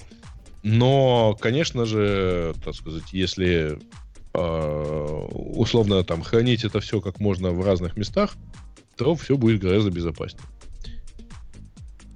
Просто когда сопрут ноутбук со вставленным в него ключом, будет, конечно, хуже, потому что как минимум там половину факторов э, злоумышленник получит в свое распоряжение. Короче, я не понимаю этой темы э, с этими, с, с этими брелками. То есть мне нравятся юбики, потому что они вставляются в USB-C и как минимум лишают меня необходимости носить э, переходник для переходника для переходника. Uh-huh. И, конечно, мне отдельно нравится э, версия с NFC, потому что, ну, правда, она не всем подходит, но тем не менее, потому что она бесконтактная. И это автоматически означает, что ты можешь ее э, вытащить оттуда чип из пластика и аккуратно вживить себе куда-нибудь под кожу, и это будет очень мило выглядеть. Вы же знаете историю про чувака, который вживил чип от карты тройки, ну, то есть карты, карты для прохода в российском метро, в московском метро, в руку себе. У него прям в, в руку, в, мяг, в мягкие ткани на руке вживлен этот чип. Он подходит к метро, прикладывает руку и проходит внутрь. Представляете, как круто? Вот он киберпанк. И бабушки просто пугаются Нет, а и бабушками это, скорую себе. Это, это другая история. Это когда ты берешь э, такой же ну, чип с карты тройки или прям саму карту, вкладываешь ее в шапку, подходишь к, к этому самому... Да, я по-моему уже рассказывал, ну ладно. Как называется этот а аппарат? Ну, турникет. А, вот, фу, господи. Простейшие слова начали вылетать из головы. Подходишь к турникету, кланяешься ему, он открывается, и ты проходишь. Вот, вот это классно, мне кажется. Вот это да. А, кстати, э, подождите. Тут замечательно, но я на Амазоне нашел, э, собственно, вот ровно такой же по виду security key, только вот не гугловский. А, пожалуйста, вот вам ссылочка. Значит, все то же самое, но без надписи Google. А, откуда, собственно, он и взят, видимо. Э, ну да. Вот. А, а по поводу всяких чипов у нас на одной из конференций в Одессе пару лет назад а, прям так и делали. Поехал чувак и всем желающим вживлял чип. Значит, в, ну вот он уже вживляется, собственно говоря, между большим и указательным пальцем. Uh-huh. Вот. А, и обещал, что да, скоро туда можно будет что-нибудь записать. Э, пока Ксюша смотрит на мой код, хочу рассказать вам еще одну интересную новость, которая у нас почему-то внезапно... Я смотрю, это была такая продуманная диверсия. Дать Ксюше код и поговорить еще часов. Не, я уже, я уже все, да. Мне кажется, все ок. Я бы единственное, что... Ты же сказал, что у тебя есть фикс сайз. Мне кажется, тогда, если у тебя есть фикс сайз, не надо итерироваться по пропертям. Я скажу тебе, это почему. и нафиг надо Сейчас. и долго. Да-да, там просто в ага. этом э, тексте может оказаться кусок текста, который большего размера. Грубо говоря, там может... Ну, смотри, там там наверху, этот, э, если ты посмотришь, вызывается библиотека Down, которая на самом деле э, из Markdown получает э, ну, атрибут string. Угу. В Markdown может быть заголовок, например. Так в том-то и дело меня удивляет, что ты просто про, ну как бы ты скейлишь этот текст, как бы считай, да, ты а его другого варианта не вижу, понимаешь? Прикинь, я не вижу другого, Потому что... другого простого способа. По умолчанию attributed string, если не указать размер шрифта, будет десятым шрифтом. Прикинь? Так ты сказал, что тебе нужно 16 То есть меня у, у, пугает немножко, что если у тебя из Markdown а какой-то странный вообще шрифт придет, ты Но просто, мне просто его я к тому, что я к тому, что мне нужно не хотя, мне нужно хотя, грубо говоря, мне нужно шрифт побольше, чем тот, который получается by default. И простого способа сделать это нет. Вот он вот такой. Вот Чтобы знаешь, понимали... что меня пугает? Да. А mm если завтра какой-то другой будет дефолт? На самом деле, похоже, дефолт у тебя из этой библиотеки down, а нету, не из нету, нету, нет, я смотрел. Это я сначала туда просто attribute string руками вставлял вообще. А, и они все равно... Ну, они в общем, я такие. бы на дефолты вообще не завязывалась, потому что дефолты могут поменяться. В следующей версии они решат, о, мы тут супер багу пофиксили, теперь у нас дефолты везде одинаковые, вот attributed string и нет, Блин. а ты тут уже завязался Ну, короче, тогда ты права. Это просто ты... опасно. Тогда ты я права, короче, возьму, поменяю и сделаю там просто один конкретный шрифт и не буду заморачиваться, в смысле по размеру. И да, и тебе тогда не надо будет итерироваться, все будет намного красивее, просто сейчас не факт, кстати. сложновато. Не факт, но посмо... я посмотрю сейчас. Не-не, я думаю, что Нет, не... у меня вот я думаю, есть что пример кода, где ты ага. создаешь атрибуты, которые, ну, статические, и сетишь просто строке, то есть вот а, это ну вот, так, вот, так, конечно, так можно, да, так можно. Но, да. в общем, я, я к чему? Вот когда я с такими местами сталкиваюсь, я понимаю, что там, ну, как бы, э, вот Сейчас попробую по-другому сказать, чтобы ни, никого не обидеть. Вот есть такие области, в которых количество знаний, которое нужно для того, чтобы что-то делать, конечно. Вот в случае с фронтендом кажется, что количество знаний бесконечно. В смысле, что количество тонкостей и деталей, которые необходимы для того, чтобы хоть что-то сделать, слишком велико.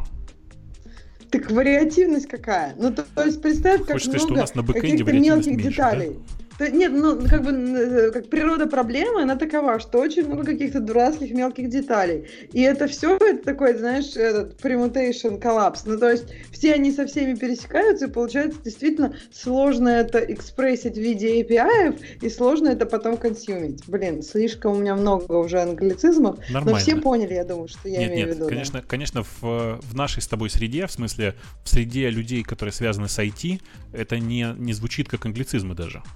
То есть ты, ты зря переживаешь. Э, все, конечно, тебя поняли. У меня есть э, другая новость, и она немножко странная. И, как ни странно, я обнаружил внезапно, что никто про нее толком не пишет. Я сейчас, блин, куда? Давай, Сережа, я в большой, в, в наш скайп кину, а ты закинешь новости, хорошо? Если тебе не сложно. А, то есть их у нас нету, да?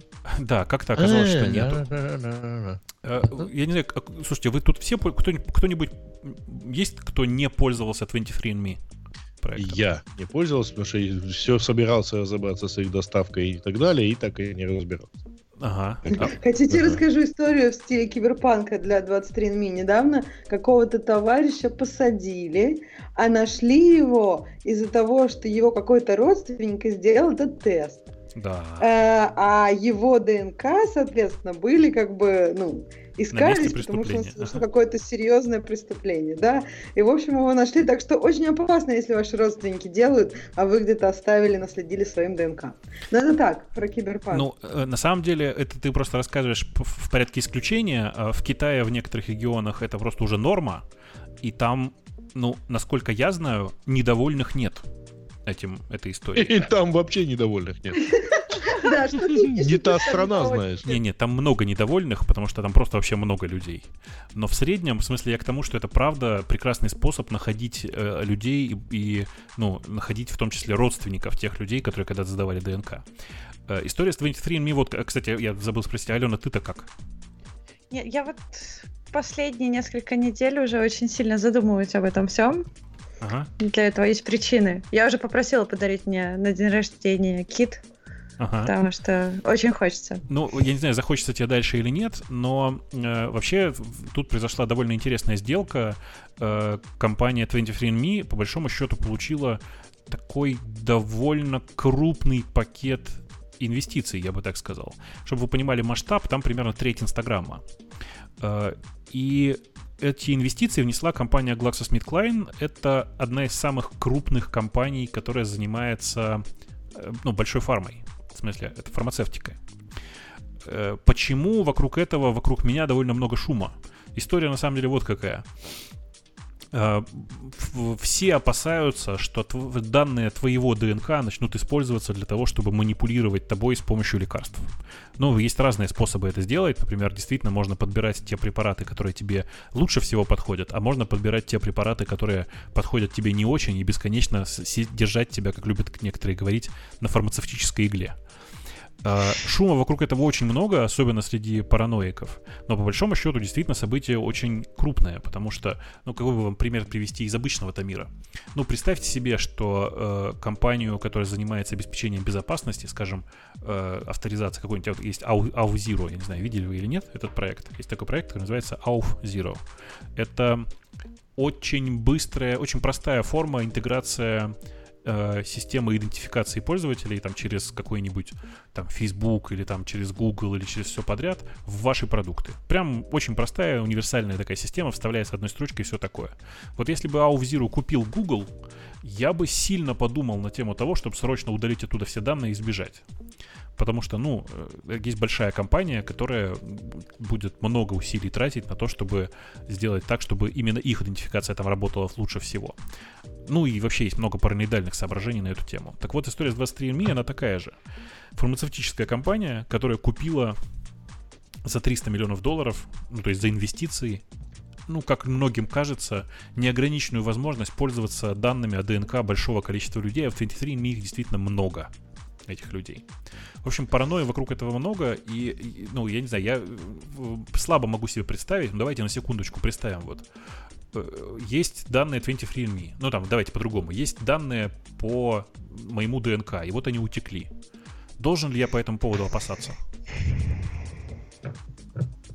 Подождите, а у меня вот такой вопрос. А можно им предоставлять, в принципе, ну, как бы, не свое реальное имя? Или нельзя? То есть, можно. как это сейчас работает? Можно. Мне тоже кажется, можно. То есть, это не как бы не твои данные, правильно?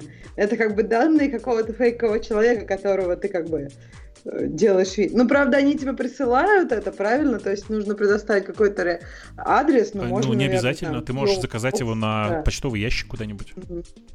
Да, да, вот я тоже думаю, что мне кажется, что по идее, если э, делать все как бы нормально и секьюрно, можно не предоставлять им свое реальное имя, а только свое ДНК. А как бы, ну, разных ДНК много. То есть, в общем, мне кажется, что тут есть тоже, опять же, вопрос, как бы, стоило, например, если кто-то уже предоставил, предоставлять имя или не стоило. Ну, не знаю. Ты не предоставляла? Нет. Вот, а я предоставлял. Мне кажется, что... И теперь Мне кажется, что, что это... Ну, вот в этом плане есть некая опасность. Связь твоего ДНК с твоим именем. Ну, я как не бы. понимаю, какая опасность. Вот расскажи мне, какая опасность. Я, я на самом деле, с одной стороны, переживаю, а с другой стороны, не понимаю, о чем я переживаю. Потому что вообще-то, в принципе, я не вижу ничего секретного в моих данных ДНК. По идее, да, их можно заколлектить очень простым образом, правильно? То есть ты пришел Конечно. в кафе, там их, э, как бы, я не знаю, собрали. Можно ну, тебя напоить. Слюну как. собрать можно это. Но там на самом деле-то... Там много, кстати, слюны. А, Гаиш, ты знаешь, ты, тут может быть ситуация, это не, не безнадежно к твоим страхам, но там же может быть ситуация примерно аналогичная с э, рекламным таргетингом. Вот, все, всей этой фигней. В смысле? Когда вообще Реклама говоря, совершенно ДНК? не обязательно... А? Реклама ну, по ДНК? Э, даже не так. А, смотри, э, ведь э, во, во, всем, во всем этом поведенческом таргетинге, там, с машинным обучением и так далее, там же, в общем, итоговая цель таргетинга не показать рекламу конкретному человеку с именем и фамилией, а просто показать некой группе, которая с намного более высокой вероятностью а, является ну, там, много ходит как утка, какая как утка, и значит утка и является. Ну, слушай, вот. если это единственное, для чего они собираются это все использовать, я только за. Я вообще не понимаю этой паранойи на тему э, связанности рекламы. Я очень за, если реклама, которую мне будут показывать, мне будет зачем-нибудь нужна. Угу. Ну, меньше раздражать. Ну, как типа минимум. того. Я ее в среднем не вижу, в том смысле, что у меня никакого adblock а не стоит, но у меня, как это, выраженная, ярко выраженная баннерная слепота. Я не замечаю всех этих прекрасных штук. Слушайте, вот вы, а про хорошее почему вы не говорите? То есть мне кажется, что в этом очень много хорошего в этой инвестиции. Это...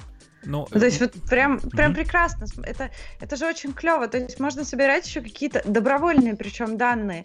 То есть они делают тебе профайлинг и говорят, у тебя есть генетическая аномалия, я не знаю, XY 1945. Ага. Мы тебя спрашивают, был, были у тебя ли проблемы с тем, с тем и с тем, то есть абсолютно анонимно э, ты можешь, ну как псевдоанонимно, но ты можешь ответить и сказать, что вот у меня есть эта аномалия, вот вы ее выяснили, но э, у меня там нет этих заболеваний, или у меня нет таких симптомов, или я там прожил 60 лет, и у меня все хорошо. То есть Пока это я же... не сходил к врачу, но спасибо, я иду завтра, и, возможно, они у меня будут. Нет, я согласна, что позитивная сторона есть. Да, э, позитивность в смысле для меня вся история вокруг 23andMe в среднем довольно позитивная, и я же на самом деле довольно активный пользователь. И я отвечаю на все их опросы и все такое, потому что в среднем компания двигает науку вперед. Они я прям захотел спросить, а как ты можешь активно пользоваться, а что ДНК так меняет? А, так ты, ты просто не, не, не видишь, ты не подписан не на этот сервис. Понятно, да. Просто минимум uh-huh. раз в месяц тебе приходит письмо со словами: слушайте, по вашему ДНК мы знаем, что у вас есть вот такая-то особенность, ответьте на несколько важных вопросов для того, чтобы мы потом могли, значит, типа делать какие-то глубокие выводы на основе людей, ну, для, для людей с такими же особенность, особенностями в геноме. Ну, это типа, ну, это постоянное такое событие, оно, ну, не знаю, даже раз в неделю, наверное, если не чаще приходит. Раз в месяц это я преуменьшил, преуменьшил mm-hmm. Да. Чихаете ли вы по ночам, да? Мне кажется, еще за последние лет пять они очень много каких-то новых моментов как бы узнали, и они да присылают какие-то новые вещи. Ну, это да. тоже, ну, я так понимаю, не всем, а, видимо, если у тебя есть какие-то моменты, поэтому это тоже полезно. То есть ты один раз дал данные, и все новые моменты, которые они раскрыли, они э, добавляют какую-то новую информацию о тебе. Потому mm-hmm. что геном активно очень над ним работает. Все так, все так. Не нужно, чтобы ДНК менялся. Не, ну, вообще говоря, ДНК меняется а, в процессе жизни человека. Ну, вообще, но в отдельных клетках. Да, в некоторых клетках да, но в среднем по, по телу нет. То есть, ну, ДНК как таковой, если считать его, э, как это сказать-то, типа обобщ, обобщенным геномом, то, конечно, нет. В каждой отдельной клетке может меняться, мутировать и все такое могут выпадать некоторые куски. И это, ну, такое простое довольно действие. Тут в чате пишут, лет пять назад только научились варварски редактировать ДНК. На самом деле это тоже смешно. не очень научились. На самом деле, мягко говоря, не научились. На самом деле вы гораздо более по-разному, но все-таки более эффективно редактируете ДНК за каждым обедом и ужином. Вот. Ага. Ну, угу. я, я, я не очень понял, ты в чате пишешь, что... Не, ну в том, а, в том смысле, что, вообще говоря, вот те части, которые меняются, мутируют, они, в общем, результат там каких-то действий человека. Но... Ну, там еды, питья, ты, ну, курения. Ты знаешь, такое. тогда уже это уже дышать вредно или под солнцем Почему вредно? Я же не говорю... Подожди, с чего ты взяла, что вот тот ДНК, который у меня был при рождении, просто настолько был идеальный, его нельзя исправить? Так оно тебе все равно Нет. остается же. В этом вся проблема. Ты как был, ну, так и останешься. очень, очень а, чуть-чуть меняется. Хочу посоветовать, кстати, хорошую книжку. Э, она называется «Умный ген», и, в общем, немножко вот здесь немножко изменяет Uh, ну, человек просто очень долго занимался как раз изучением ДНК и написал Нет, ну, про это. Я, я к чему это веду? Что у тебя, не знаю, третьей руки не вырастет от этого, это уж точно. И uh, какие-то определенные вещи, которые правда закодированы, как твой максимальный рост, uh, предрасположенность полноте и так далее, она от еды не изменится. Слушайте, То есть оно, оно не закодировано. Вы, пожалуйста, не, не, не преувеличивайте. В смысле... Ну, я... руку, мне тоже понравилось, да. Смотрите, Где-то вот, написано, например, таи, есть, таи, руки, таи руки нельзя, Кто много есть? ему. Завод, и там делают детали. Вот как бы форма, по которой эти детали делают, это вот изначально ДНК. А вот как сам аппарат работает, там температура воздуха, влажность и прочее, оно, конечно, влияет, какая будет деталь. И то есть, вот, мне кажется, это примерно на таком уровне. То есть оно влияет все-таки достаточно немножко и меняет это ДНК. То есть, может быть, даже сама форма немножко изменится от того, что там, не знаю, температура воздуха была какая-то особенная. Но, по сути, глобально форма все-таки остается. То есть руки будут две, ноги будут две. И, Я понял. Э, Ксюша, в следующий раз жди лекцию про Swift и работу Xcode с ним. От меня. Интерфейсы? А Слушайте, ты что, генетик? Ну, ну, ты одну книжку прочитал, и все, теперь ты генетик? Я О, тоже вау. книжки прочитал. Ну, просто вот эта образность мне понравилась. Про завод и так далее. Ну, короче, я не знаю, кто такая Кэтрин, Кэтрин Шенахан. Э, Но сильно... книжку ты нашел. Нет, книжку ага. я посмотрел. Я такого ученого не знаю, честно скажу. Ага. А, Нет, там... Э, э, ты знаешь, говоришь, да. вот если очень серьезно, значит, по поводу этой книжки, дело не в том, что меня, на меня больше впечатление произвела не фамилия автора, а про то, что на примерно 600 страниц книжки приходится 650 ссылок на научные исследования. И чего? Причем с конкретными выход, там, данными, ссылками, страницами, публикациями и так далее. Ну, а не знаю, как-то более-менее credible выходит. Нет, нет, смотри, значит, э, я вот буквально тут на на этой неделе э, у меня было там типа несколько выступлений в одной довольно крупной корпорации, и э, человек начал довольно активно сыпать цифрами и отсылками к научным исследованиям я же не ленивый. Ну, как бы, я пошел и посмотрел. Большая часть этих исследований имеют, мягко говоря, сомнительный статус и не имеют никакого отношения, в смысле, я просто про, про выступление свое, не про эту книгу. Да, да. А, и, ну, и все, то есть сомнительный статус это в смысле, что бывает, что исследование, которое опубликовано в относительно приличном журнале, но имеет практически нулевое цитирование, а значит автоматически имеет очень сомнительный статус и количество проверок этой гипотезы. А, так вот, в чате правильно пишут, закидывание ссылками на PubMed это тренд, но это бред. Э, ну, PubMed это еще ничего. Вот реально, когда закидывают ссылками на PubMed, еще ничего. Я, правда, в такой ситуации говорю, что дайте, пожалуйста, ссылку на Кокрейне. И в среднем ничего не находится.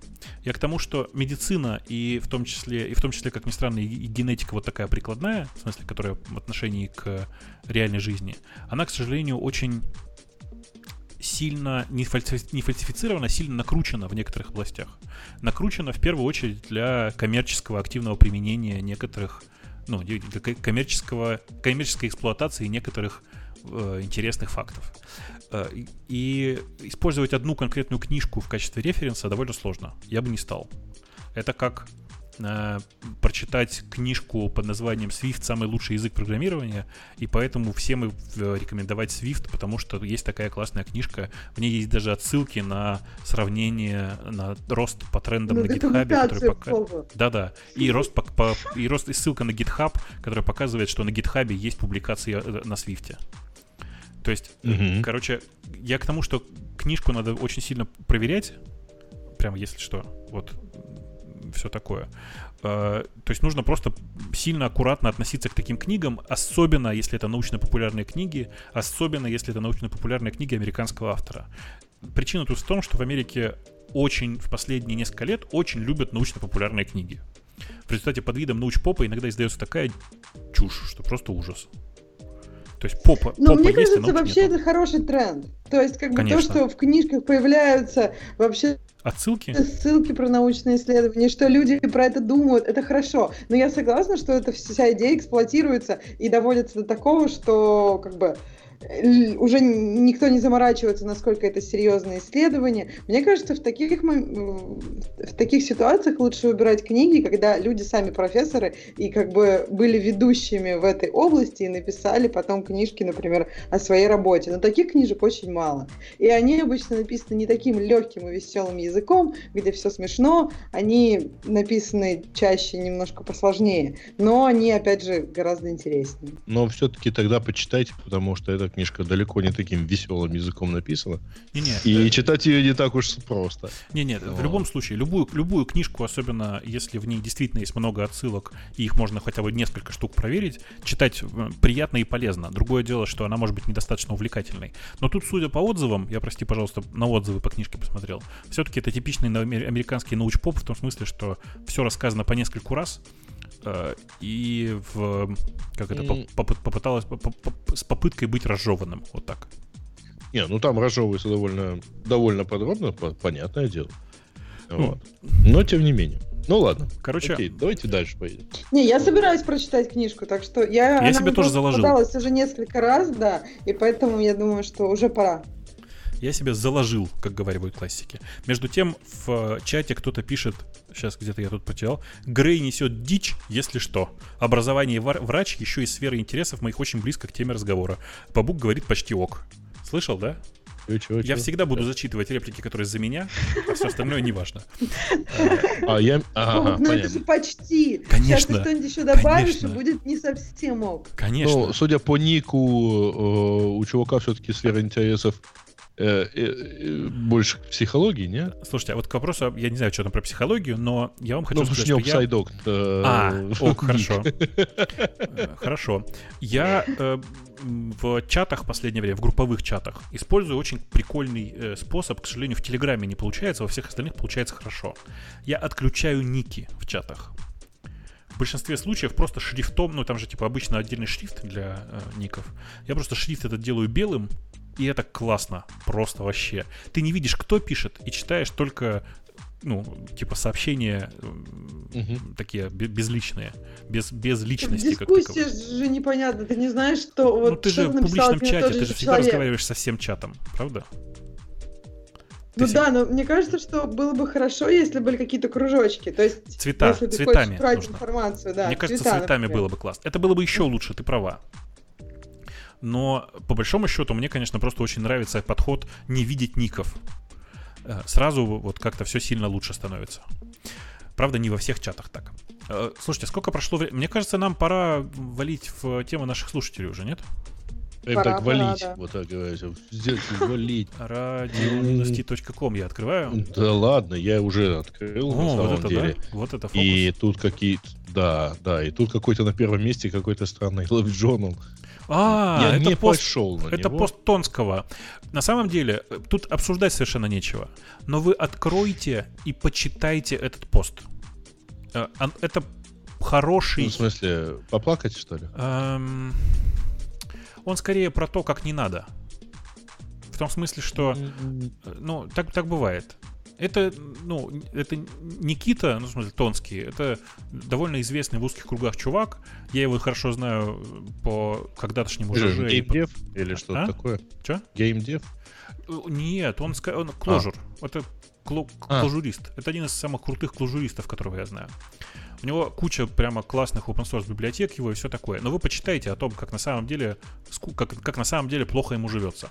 Пост длинный, реально кроме шуток. Сходите, посмотрите. Mm-hmm. При этом он как бы четкий, важный и хорошо рассказывающий о том, как можно самого себя загнать в полную, э, ну, в полную, yeah. короче. Yeah. Yeah. Вот. Про Telegram паспорт мы поговорили. Mm-hmm. Mm-hmm. Да, Telegram паспорт мы поговорили. Google пилит э, Слушайте, давайте для Go, Go Cloud оставим для Жени тупо потому Это что... точно, ему понравится. Нет, нет, я просто см- смог осилить некоторое количество примеров там, но не могу сказать, что я разобрался. Кроме, кроме него, я думаю, что больше особенно угу. некому.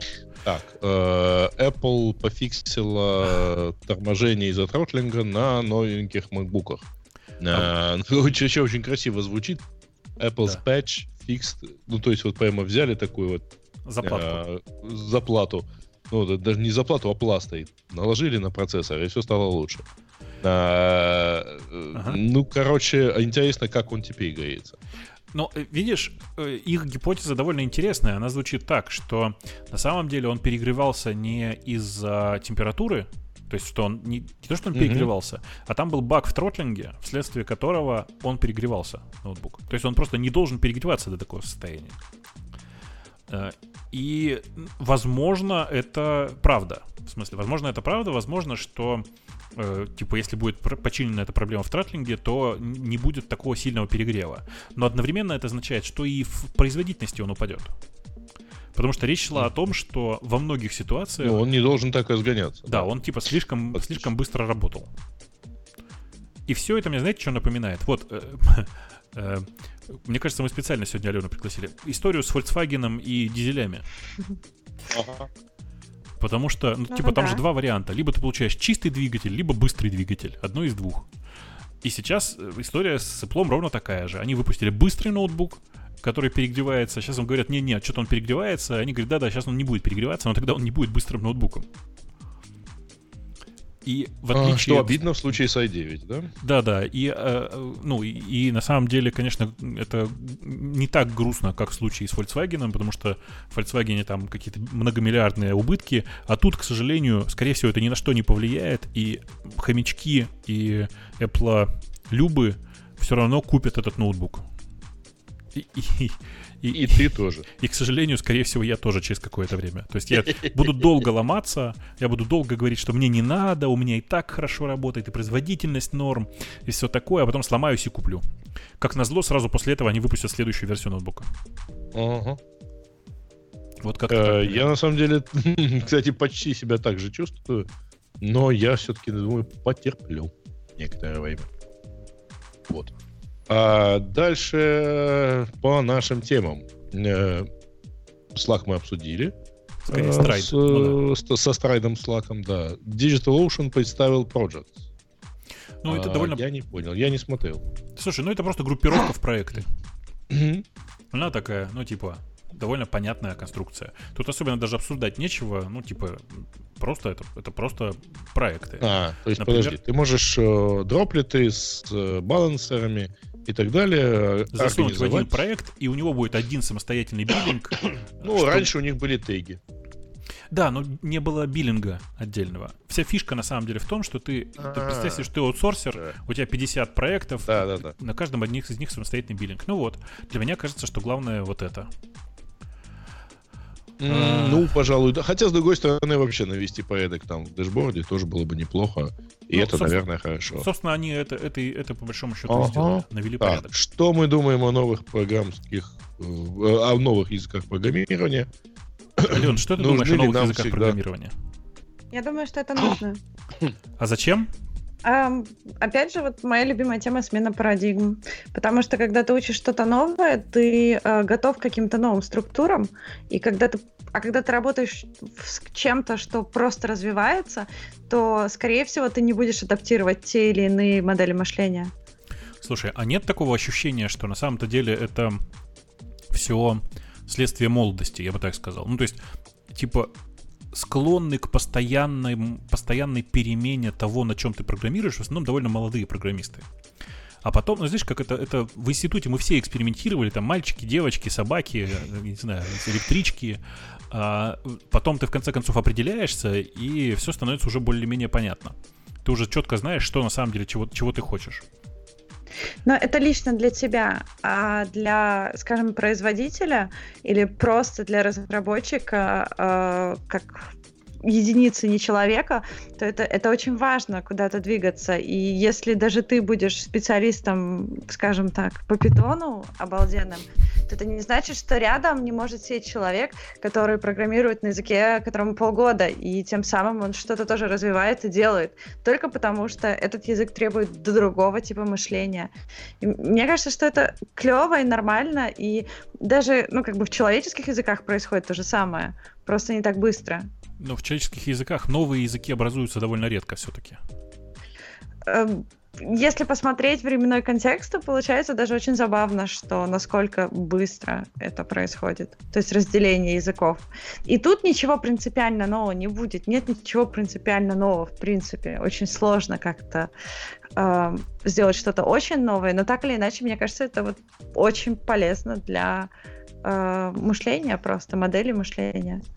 Ну, э, я, конечно, с одной стороны... Мне кажется, кроме а? мышления, да, Давай. мне кажется, мышление это понятно, но это как бы, это трудно, я бы сказала так, в кавычках монетизировать, то есть понять, насколько именно это влияет на все остальное. Мне кажется, кроме этого еще есть меняются задачи, опять же и для человеческих языков, но и для языков программирования в особенности. То есть раньше там, не знаю, 20 лет назад были совсем другие задачи, сейчас появляются новые. Например, мобильная разработка, то есть совсем новая штука. И плюс, как бы, мне кажется, что ну да, то есть изменение задач, э, мне кажется, тоже двигает это. Хм, да. Mm. А ты видела, скажи, а ты видела прекрасную картинку Guide the Dragon в, внутри этой статьи? На Free Code Camp? Да, да, да. Да. Там в середине есть картинка с, с комиксом. Зачитай ее. Это просто прекрасно, по-моему. В смысле, нижний пример прямо, прямо чудесный. Так она большая какая-то, подожди. Да в середине там картинка есть, посмотри на нее, я про, про это. А, прям вот в середине. В, в середине есть картинка э, о том, как убить э, дракона, используя 9 языков программирования. Там есть пример про, про Python и Swift. Про Python все правда. Я подозреваю, что про Swift в среднем тоже просто немножко outdated. В смысле, чуть-чуть устарело. Ну да, про Swift классная картинка, да. Обязательно посмотрите потом, если вы не знаете, как это делается, можно зайти на radio.com в темы к э, текущему 608 выпуску и найти там статью, которая называется э, Why we will always need new programming languages.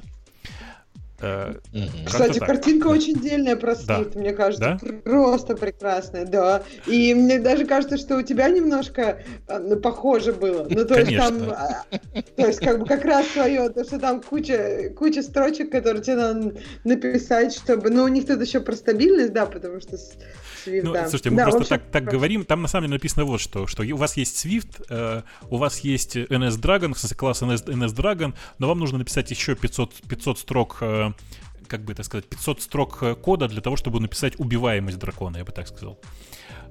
Ну да, но тут и... отсылка к тому, что э, тебе всегда со свифтом нужно сейчас еще лезть как бы в какой-то код, который NS, то есть написан next там 20 лет назад, написан в next 20 лет назад, такой старый легаси как бы монументальный. И вот даже в свифте, да, ты, ну, ты его как бы as is использовать не можешь, потому что ты в свифте. И поэтому ты написал этих обвязок, вроде как хопа, хорошо, а потом, да, выходит новая версия.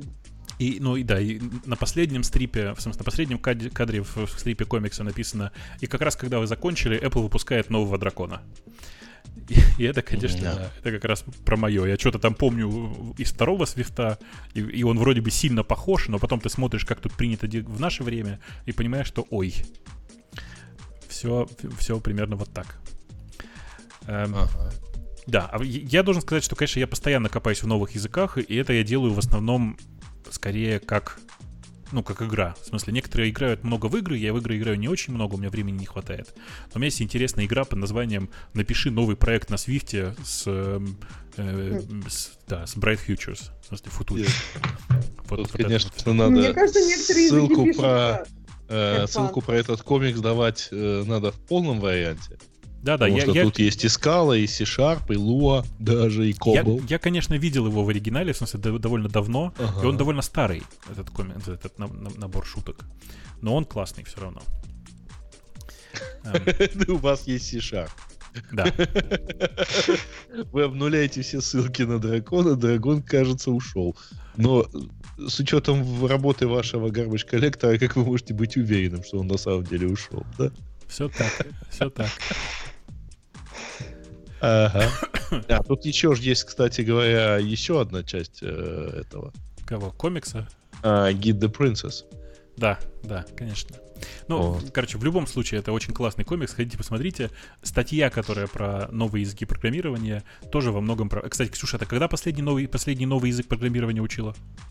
Смысле, писала? Ну, так что, серьезно, нет, я совсем недавно, я вот Go смотрела, и Умпутун ругала, как они могут так жить. Ну, то есть, это, мне кажется, может, месяцок назад было. Как освободить принцессу с помощью языка программирования. У вас есть Go.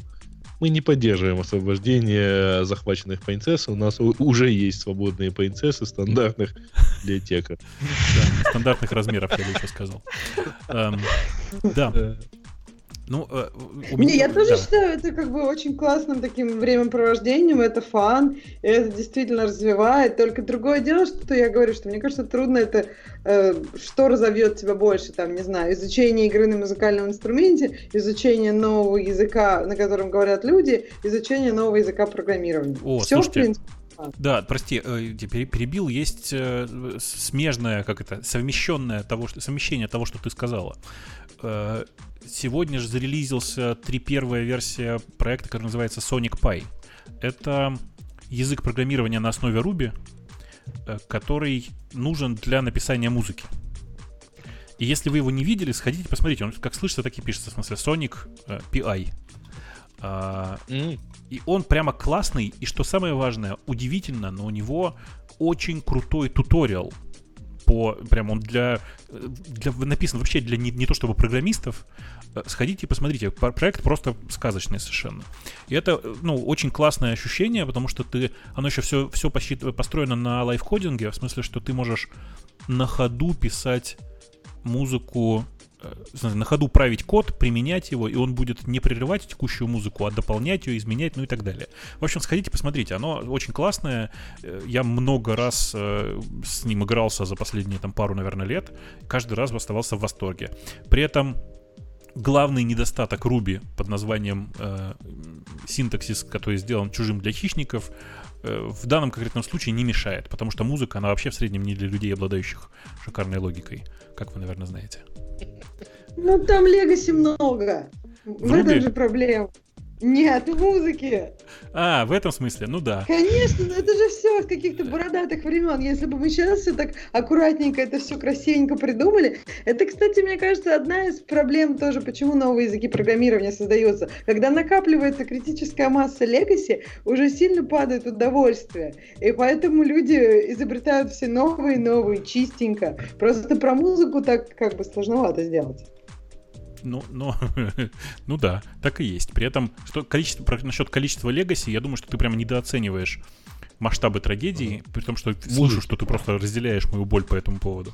В, в музыке легаси настолько велик. Вы знаете, да, историю про диезы и бемоли? Про то, что в одну сторону они, ну как, в смысле, что, блин, недавно тут обсуждали. Ля диез и си бемоль вообще-то фактически должны являться одним и тем же звуком, то есть одной и той же частотой. Но вообще-то все зависит от того, в какой тональности ты смотришь и в какую сторону ты считаешь. Считаешь при вхождении э, нот, по, по нотному ряду вверх или вниз. Mm-hmm. А связано Нет, все ну, это... Там... А? Г- главное легаси заключается в том, что пространство в, в октаву плохо делится на 12 частей. Uh, да нет, хорошо, делится на 12 частей. Uh, ну, в том смысле, что оно делится несколько неравномерно. И вот эта хорошая темперированность, она как раз uh, накладывается там, некоторую свою проблему. Uh, типа того. Так, вот, срав... да. То есть, если сравнить безладовые инструменты типа скрипки и ну, всех струнных, точнее, всех э, скрипичных инструментов, не, не всех струнных. Всех безладовых. И, все струны да, безладовые. И, и, например, совершенно дискретное фортепиано, то... Ну, слушай, ну, правда, оно же дискретное. Оно правда дискретное, да, да, да, да. прекрасное дискретное фортепиано. Я так то на самом деле там поэтки в 17-18 веках положили много усилий на то, чтобы решить проблему вот этой самой темперированности, то есть как более или менее щадяще разбить э, октаву на 12 звуков. Ну, вот. э, надо сказать, что вообще-то этой задачей занимался еще Евклид, и он тогда еще придумал, как это сделать. Э, это было довольно давно, и на самом деле музыканты просто ждали зачем-то почти 15 веков для того, чтобы применить давно известное знание. Но и по большому счету до сих пор не пофиксили. В общем, я к тому, что Конечно, музыка чудовищная легаси, и прямо я супер доволен этой формулировкой, буду теперь всем про это рассказывать. У меня, кстати... А, легаси да. в музыке? Да. Про, про то, что с точки зрения математики э, музыка — это чудовищная легаси. У меня готовится... Я, у меня есть э, очень хороший э, там родственник, и, и, я бы сказал, даже друг, наверное, правильно говорить, который, с которым мы сейчас готовим серию лекций на тему э, история математики, и, по-моему, вторая или третья лекция посвящена применению математики в музыке, и как раз там большой рассказ будет, в том числе про то, как это все чудовищно с точки зрения математики, насколько это все легаси сейчас выглядит. Э, я думаю, что я потом отдельно какой-нибудь сделаю ононз на эту тему, чтобы... Ну, такой, лекции офлайновые, скорее всего, будут. В смысле, живые. Но запись, наверное, тоже когда-то будет. Э, да, ты делись записью, потому что, ну, есть много хороших лекций на эту тему, и мне очень было бы интересно. Но, ну, про музыку, мне кажется, там будет тебе не, не слишком интересно будет. Там много других классных историй. Там вообще он просто очень классный, э, ну, очень классно знает тему, в смысле, он прям любитель истории математики, э, и при этом хороший, э, хороший лектор. Я думаю, что будет довольно неплохо в результате. Э, про Facebook хочешь обсудим? Ксюш? Ну, ты почувствовал, что ты победила? Ты у Ксюши спрашиваешь, оказывается. Так нет, мне кажется, ты, да, у Сережи спрашивал. Не-не, мне кажется, я другой вопрос хочу задать. Э, ты почувствовал, что ты победнела? У вас же там опционы, все дела? Underwater, может быть, да? Ну, это была просто у меня очень смешная история, потому что, да, почувствовала. Если коротко, то да. Кому-то... А смешная, в смысле, не вовремя, да, это смешно, да. Нет, ну, я... И просто есть же такое понятие, наверное, те, кто знают, что такое опционы. Их нельзя продать все время в течение года. То есть есть такой момент открытия окна и так далее. Ну, в общем... Black Dates, которые их нельзя продавать. Да. В общем, я просто могу вам сказать, что очень интересно, когда вот два события, когда ты как раз можешь их продать, и уже как бы никто не хочет их продать. Это просто... Иногда эти события совпадают.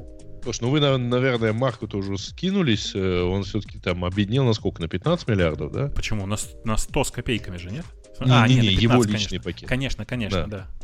Вот. Вот надо пора скидываться все-таки, такие потери. Ну, Убытки слушайте, такие. о чем мы я говорим? Я думаю, что все нормально, да. да я тоже так думаю. Ничего. Да, самое прикольное, что, э, в общем, давайте мы сначала расскажем, о чем мы говорим, в конце концов, а то просто звук очень глупо звучит. Говорим мы о том, что после отчета э, значит, э, за очередной квартал 2018 года, то есть за второй квартал, когда Facebook показал, что у него, по-моему, на 100 миллионов, да, меньше выручка, в общем, там какой-то миллиард, и вот одна, одна цифра после запятой отличается. Что-то типа того, около 100 миллионов, вот. если я правильно помню. Да, да. А, то вот поскольку они не получили выручку, а рост, э, соответственно, на месячных и дневных аудиторий оказался несколько меньше, чем ожидали.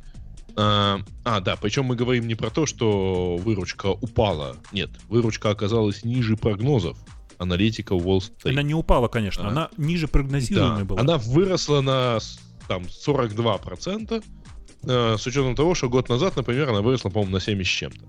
А, год году. И, и вот получается, что все плохо, э, и за следующие несколько часов после э, выпуска этого, после конфкола и после выпуска этого э, релиза, э, акции упали на 23, по-моему, процента. Ну, э, как-то довольно сильно упали, больше 20% 20 они упали. Ну, 23,4, там что-то такое вот были цифры. Тут в новости написано 24, ой, 20%. А, но, по-моему, все-таки там было, были большие суммы. Я Мне все-таки этом... очень понравилось. Помнишь, я тебя цитировал? Да? Чего? Э, ну, цитату про то, что столько нам дал на пенсию. Ага. Ну да. Но они просто продолжили падать еще. Там как бы статья, скорее всего, правильная. То есть они не, не то, что они упали и потом вверх поросли, они упали и потом продолжили еще несколько дней. Да, значит, э, на самом деле эм, некоторые даже потянули к этому Cambridge аналитику. Вот. и сказали, ну вот, наконец. Господи, господи. Слушайте, э, меня во всей этой истории пугает только одно то, что, как это, диванные аналитики, то есть люди, которые сидят на своих попах ровно, э, гордо заявляют, ну вот, мы же вам говорили, вот там, наверное, наконец-то теперь они там в Фейсбуке в своем забегают. Я не знаю, как у Ксюши, я боюсь, что ей нельзя про это ничего рассказывать. Но моя практика показывает, я работаю в двух сразу больших публичных компаниях, э, и ну, в смысле, публичных, в смысле, торгующихся на, на бирже. Все же все ж помнят, да, что он еще и директор Microsoft. Никак не связаны действия компании и курс акций. Вот такие быстрые падения, они, понятно, были прогнозируемы, и люди внутри компании, внутри Фейсбука и так знали, что такая реакция будет. Тут нужно понимать, что а, это, в эту реакцию долил огня еще Twitter который тоже отчитался о том, что у них первый раз за большой... Который тоже свалился на 20%, кстати. Да, играя, да, да. да. 20 там, они, Но смысле, на самом деле я, я тут еще немножко добавлю. А, дело в том, что а, не, ну, про дату выпуска очередного отчета, разум, квартального отчета, разумеется, знают все. Ну, то есть это вполне себе такие красные дни календарей, отмеченные у всех нужных аналитиков. А, и, разумеется, есть какие-то там более-менее ожидания. И, разумеется, есть какие-то спекулянты, которые сначала, э, во-первых, постараются какое-то количество акций аккумулировать, а дальше они от них, естественно, избавляются. И поскольку все у нас прогнозируют рост и так далее, а потом, соответственно, падение, то, строго говоря, ну, я не помню на самом деле, чтобы какая-либо из публичных компаний, даже рапортуя об очень успешном жутко успешном квартале не получала в качестве награды некоторое падение своих акций. Просто Я потому, что Apple. Есть одно важное Apple. исключение. Apple почти всегда либо растет на анонсах, либо падает ну, на какие-то смешные совершенно цифры и потом быстро отрастает обратно. Да, да, да. Ну, на самом деле, потому что у них, слушай, у них, по-моему, не такие, вот в принципе не такая волатильность какая-то. Ну, а, ну, конечно, ну просто ну, то есть глава у них, индекса... в принципе, вот так вот не прыгает, и, по-моему, у них никто особо не, видимо, на их акциях особо не играет. Верхушка а... индекса почти всегда менее волатильна, чем остальной индекс. Ну, да. Ну, так, так а, устроена жизнь. И, и в итоге ситуация очень простая. То есть это еще и спекуляции, Слушайте, которые ну, вот вообще не имеют никакого короче, отношения. Короче, угу. чтобы, вы, чтобы вы понимали, как это на самом деле выглядит внутри компаний, я вам должен сказать что из-за падения Фейсбука акции Яндекса подорожали на 5%, подешевели на 5%. Вот, казалось бы, какая связь, да? Не, подожди, какая связь? Связь еще и с тем, что у Яндекса тоже был отчет на этом, на, в этой неделе. У нас очень приличный отчет был, и правда, очень приличный. А, очень ну, а это как раз про то, что я говорил. А это совершенно не важно не, вообще, не, какой был я отчет. К тому, что, я к тому, что Слушай. после такого отчета оно должно было быть led или упасть там на процент. А оно упало mm-hmm. ровно полочкой по факту Фейсбу- Фейсбука, причем, чтобы вы понимали, упало практически у всех IT-компаний. Весь NASDAQ красный, если вы понимаете, о чем я. Ну, рынок же истероидный. Конечно. Ну, это же нормально. Конечно, но я про другое. Сейчас я просто что пытаюсь сказать-то? Что вот эти, меня просто бесят чудовищно эти разговоры за людей, которые сидят дома на диване и говорят, вот, вот, вот так вам и надо, наконец-то вы поняли. Чуваки, в крупных IT-компаниях все привыкли что наши, собственно, действия очень мало влияют на самом деле на курс, комп- на курс акций. Мы можем постепенно, планомерно, потихонечку двигаться росту, и Яндекс, и Facebook, и там и Google с Apple, они все это делают, над этим работают. Но вот эти скачки туда-сюда, вверх-вниз, они больно сказываются исключительно в том смысле, что вот, ну, типа, как у Ксюши. Хотелось продать немножко акций, но не удалось прямо сейчас. Все. В смысле, как-то жалко бы их продавать, теряя какое-то время, да? Типа того. Типа того. Ну да, ну то есть просто как бы, если ты собирался продавать не для того, чтобы, а просто чтобы диверсифицировать свое портфолио, то сейчас как бы ну, не очень как бы есть смысл. Не, ну, на, на самом деле есть и такая инвестиционная стратегия. Покупаем на хай, продаем на low. Вот. Зачем? Стратегия, как типа, это обычно... Слушай, это обычно про криптовалюты такое говорят, а, хотя и вот, ну, обычно так, обычно это стратегия таких дилетантов, играющих на бирже. Но потому что они начинают покупать тогда, когда весь э, ну, когда хайп, да. То есть... Фиксирует прибыль, условно говоря. Mm. Да. А, короче, ага. короче, я, честно сказать, больше там внизу у нас интересных тем не вижу, и на этом Потому предлагаю... Там вообще нули уже пошли, да, поэтому да. что там смотреть. Да, там Java, опять... Там, очеред... там, там очередной наброс от чувака, э, который у нас как-то был в шоу, и это было чудовищно, конечно, которого зовут Егор. Я не знаю, видели вы или нет. Егор, это... Егор. Куда же? А, совсем низко, что ли? Ну, там это... в самом низу, в самом конце прямо. И, ну, для тех, а, для это... тех, кто не понимает, почему мы так странно на него реагировали, вы можете отдельно еще и цитату из его книги прочитать. Это книга его. Слушай, а кстати, это спроси у Ромы, они же его провели к себе в подкаст. То есть по пообщались. У какого Ромы? Бусыгина. У них же сейчас есть э, Да-да. Я просто вижу в Фейсбуке объявление, не слушал ни разу. Ну, э, слушай, вот. Э, Рома очень мягкий человек. Бусыгин, в смысле, и вежливый. Да. А мы же с Женей эти два, ну, вот да, эти два. Я, в общем, тоже стараюсь не отставать. Вот да. эти два. И мы настолько вот эти два, что чуваки, которые бузят на тему того, что э, нет Умпутуна и без него анархия, они допрыгаются в какой-то момент. Потому что у нас же не анархия, у нас деспотизм. Понимаете? И как бы анархия и, подразумевает и, и, наличие настолько системы. просвещенный, да. как вам хотелось бы. Да-да, у нас просвещенный деспотизм, мне кажется. Вот это хорошая формулировка. А, да. Причем кто кого просвечивает, в общем, каждый раз меняется. На самом деле, на этом, наверное, нужно прекратить Свечки заниматься этой ерундой. Куда пойдется, да. Мы же а, деспот. Да, тираны и деспоты.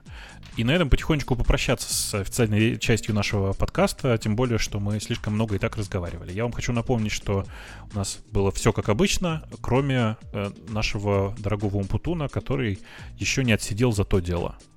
Э, и да. поэтому пока вместе с нами... Но не за только... GDPR, как вы могли бы подумать. Ну, конечно, он же в Америке. Какой там GDPR, господи. Закрыл свой сервис на территории Европы и все, и никаких проблем. А. Он еще не отсидел за это дело, в общем. Да, э, у нас была Ксюша, как обычно, у нас был Грей, как обычно, у нас была, теперь уже, смотрите, Алена практически как обычно. Ну, уже только... Ну. Как родная практически. Э, да.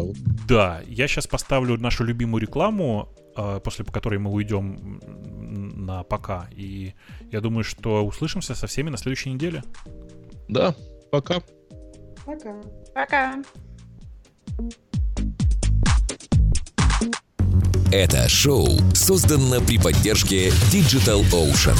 Digital Ocean – провайдер доступного облачного хостинга. Всего за 55 секунд и 5 долларов в месяц вы можете создать свой облачный сервер в одном из дата-центров, расположенных в Нью-Йорке, Сан-Франциско, Амстердаме и Сингапуре, и управлять им с помощью простой, интуитивно понятной панели управления или воспользоваться мощным мощным API. Начните прямо сейчас. Введите промокод радиодефис при регистрации и получите 10 долларов бонуса на аккаунт. Кат. Ну и чудесно.